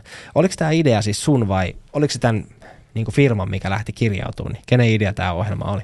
Niin no siis tässä, tänään en ole firman edustajana, mutta niin kuin tuossa yhteydessä mm. mä olen nimenomaan firman edustaja, että, että niin siinä se alun perin lähti siitä, että niin tuolla noi Inderes, joka oli siinä neuvonantajana, niin vinkkasi, että hei, että haluaisitteko te niin kuin blogata tästä mm. aiheesta. Ja sitten, sitten niin toi toimitusjohtaja vinkkasi mulle, että hei, tämä, tämä on kiinnostava juttu. Haluttaisiko, haluttaisiko me blogata, että lähdetäänkö tekemään tällaista. Ja mm. mun vastaus oli siihen, tehdään blogi ja podcasti. Joo, Ja sitten vastaus siihen oli, okei, okay. oh, mahtavaa. Mahtavaa, että otettiinkin oppi, joo. joo. Mutta nyt hei Henri kuulostaa siltä, että mun älykello sanoo, että aletaan olemaan tämän vierasjakson lopussa. Me ollaan käytännössä, no kolme tuntia tulee kohta täyteen niin kuin tässä pömpelissä tämä äänitystä. Se, Ja on, se on ainakin niin kuin neljän Toolin biisin mitta. no se alkaa ole. Daddy Carrill on kohta hiki, mm. ei vielä. Mä en tiedä, ootko katsonut niitä videoita, missä jengi niin kuin reagoi hänen soittamiseen. Mä en muista, mikä se biisi on, mikä, mistä, mutta kun se on se, mikä on poly, mitä polyrytmejä se biisi mm. täällä. Ootko katsonut niitä semmoisia niin reaction-videoita? Mä oon kattonut niitä, siellä oliks, ainakin joku oli sellainen, jossa niin kun ensimmäistä kertaa rumpali kuulee, sellainen niin kuin superkova ammattirumpali, niin se soittaa ilman rumpuraita ja se, että okei, kehitä Joo. itse rumpuraita tähän ja se on se, mitä helvettiä täällä tapahtuu. Joo, saat varmaan, no, no ei varmaan, onko no niitä Rumeo, mikä on se video niitä? Taitaa olla. Joo, se on ihan mahtava. Siis mä en tiedä, mulle jostain syystä myös itse musiikkia aikaisemmin soittaneena, niin seuraan paljon tämmöisiä, niin, niin muistan sen, että siellä on näitä, niillä on just näitä, että, että tässä on tämä raidaton, että laulu, kitarat, basso kuuluu, mutta ei rumpuraita ja sitten biisi siihen. Niin kuin. Joo, siellä joku hiljattainen jakso oli Primuksen Cherry Was a Race Car Driverista. Ja En se ole sitä ihan vielä. saakelin kova ja se tyyppi on aivan monttu että mitä helvettiä täällä tapahtuu. Sitten se niin kun, mm. saa sen siitä kiinni ja sen versio on aika hyvä. Joo, se on mun mielestä mahtavinta niissä, koska siellä on se tyyppejä, mitkä ei ole. Mä oon nähnyt sen, missä on se joku naisrumpali, en muista nimeä, Domino jotain, soittaa Slipknotin johonkin biisiin, se kuulee se ekan kerran ja sitten se Ja hänelle ei ole tyyli tupla basariikaa, mutta et silti hän niinku sen siitä sitten niinku jollain lailla. Ja sitten ketkä tavallaan sitä hänen reaktiotaan kuuntelee, niin on silleen, että what, what's going on, että se on mahtava. Hmm. Mutta joo, taas yritän vetää yhteen. Samu istuu täällä ja Henri Rehto on vieraana Ihmisrastin podissa. Henri, sä oot siis stand-up-koomikko ja käsikirjoittaja ja monen monen podcastin niin kuin isähahmo. Missä meidän kuulijat sut seuraavaksi kuulee tai näkee? Kaikkein eniten mä haluan puffata mun tällä hetkellä rullaavia podcasteja, eli takaisin kirjoituspöydälle podcasti mm-hmm. löytyy kaikkialta, mistä podcasteja löytyy, löytyy mun nimellä tai takaisin kirjoituspöydälle nimellä. Kaikki rakastaa Ysäriä on tällä hetkellä kausien välissä. Kaikki rakastaa Ysäriä. Kaksi kautta on mennyt. Kaksi kautta on mennyt ja kolmas tulee, tulee jo. On muutamia haastatteluja sovittu ja siellä on kiinnostavaa, kiinnostavaa kamaa tulossa. Se on kausien, kausien välissä ja jos kiinnostaa nimenomaan se outsiderius ja muutos ja Ysärin vaihtoehtorokki, niin se, sitä, sen palaute siitä on tosi niin kuin vuolaan sydämellistä, mitä mm. siitä tulee. Että niin kuin, takaisin kirjoituspöydälle saa hyvää podcastia, mutta siinä ei sellaista niin kuin sydän vuotaa tyyppistä. että et se, se osuu, selke- tulee tosi monen niin kuin vereslihalle selkeästi se. Niitä, niitä kahta haluan promota. Toki mut löytää, löytää myös, myös keikoilta löytyy osoitteesta henrylehto.com kautta keikat. Se on käynyt tässä esillä sun nettisivut monta kertaa, mutta joo. Jo vain, niin sieltä, sieltä löytää, jos haluaa kuulla, miltä, miltä mä vaikutan silloin, kun mulla on käsikirjoitus. mutta yritän tehdä siitä spontaania ja, ja sellaista, että vaikuttaa, että mulla ei olisi käsikirjoitusta. Okei, okei. Okay, okay. onko jotain muuta vielä, mistä haluat sanoa tai mitä, mitä muuta mä voisin? En mä tiedä. Kysyin. Suosittelen siirtolapuutarhuriksi ryhtymistä, se on hieno asia. Tähän mä voin käytännössä kyllä yhtyä, koska ää, yleensä podcast-parini puoliso omistaa itse asiassa. En tiedä, onko jopa sama paikka, mistä omistaa mm. oman mökin. Sen takia tämän sun homman olin siitä spotannut, sun siis sosiaalisesta mediasta, mutta siitä mm Sinnehän mä oon nyt lähdössä tästä, mm. hyppäämässä no niin. autoratti. Hei, kiitos Henri. Morbidelli kaikille. Suur kiitos.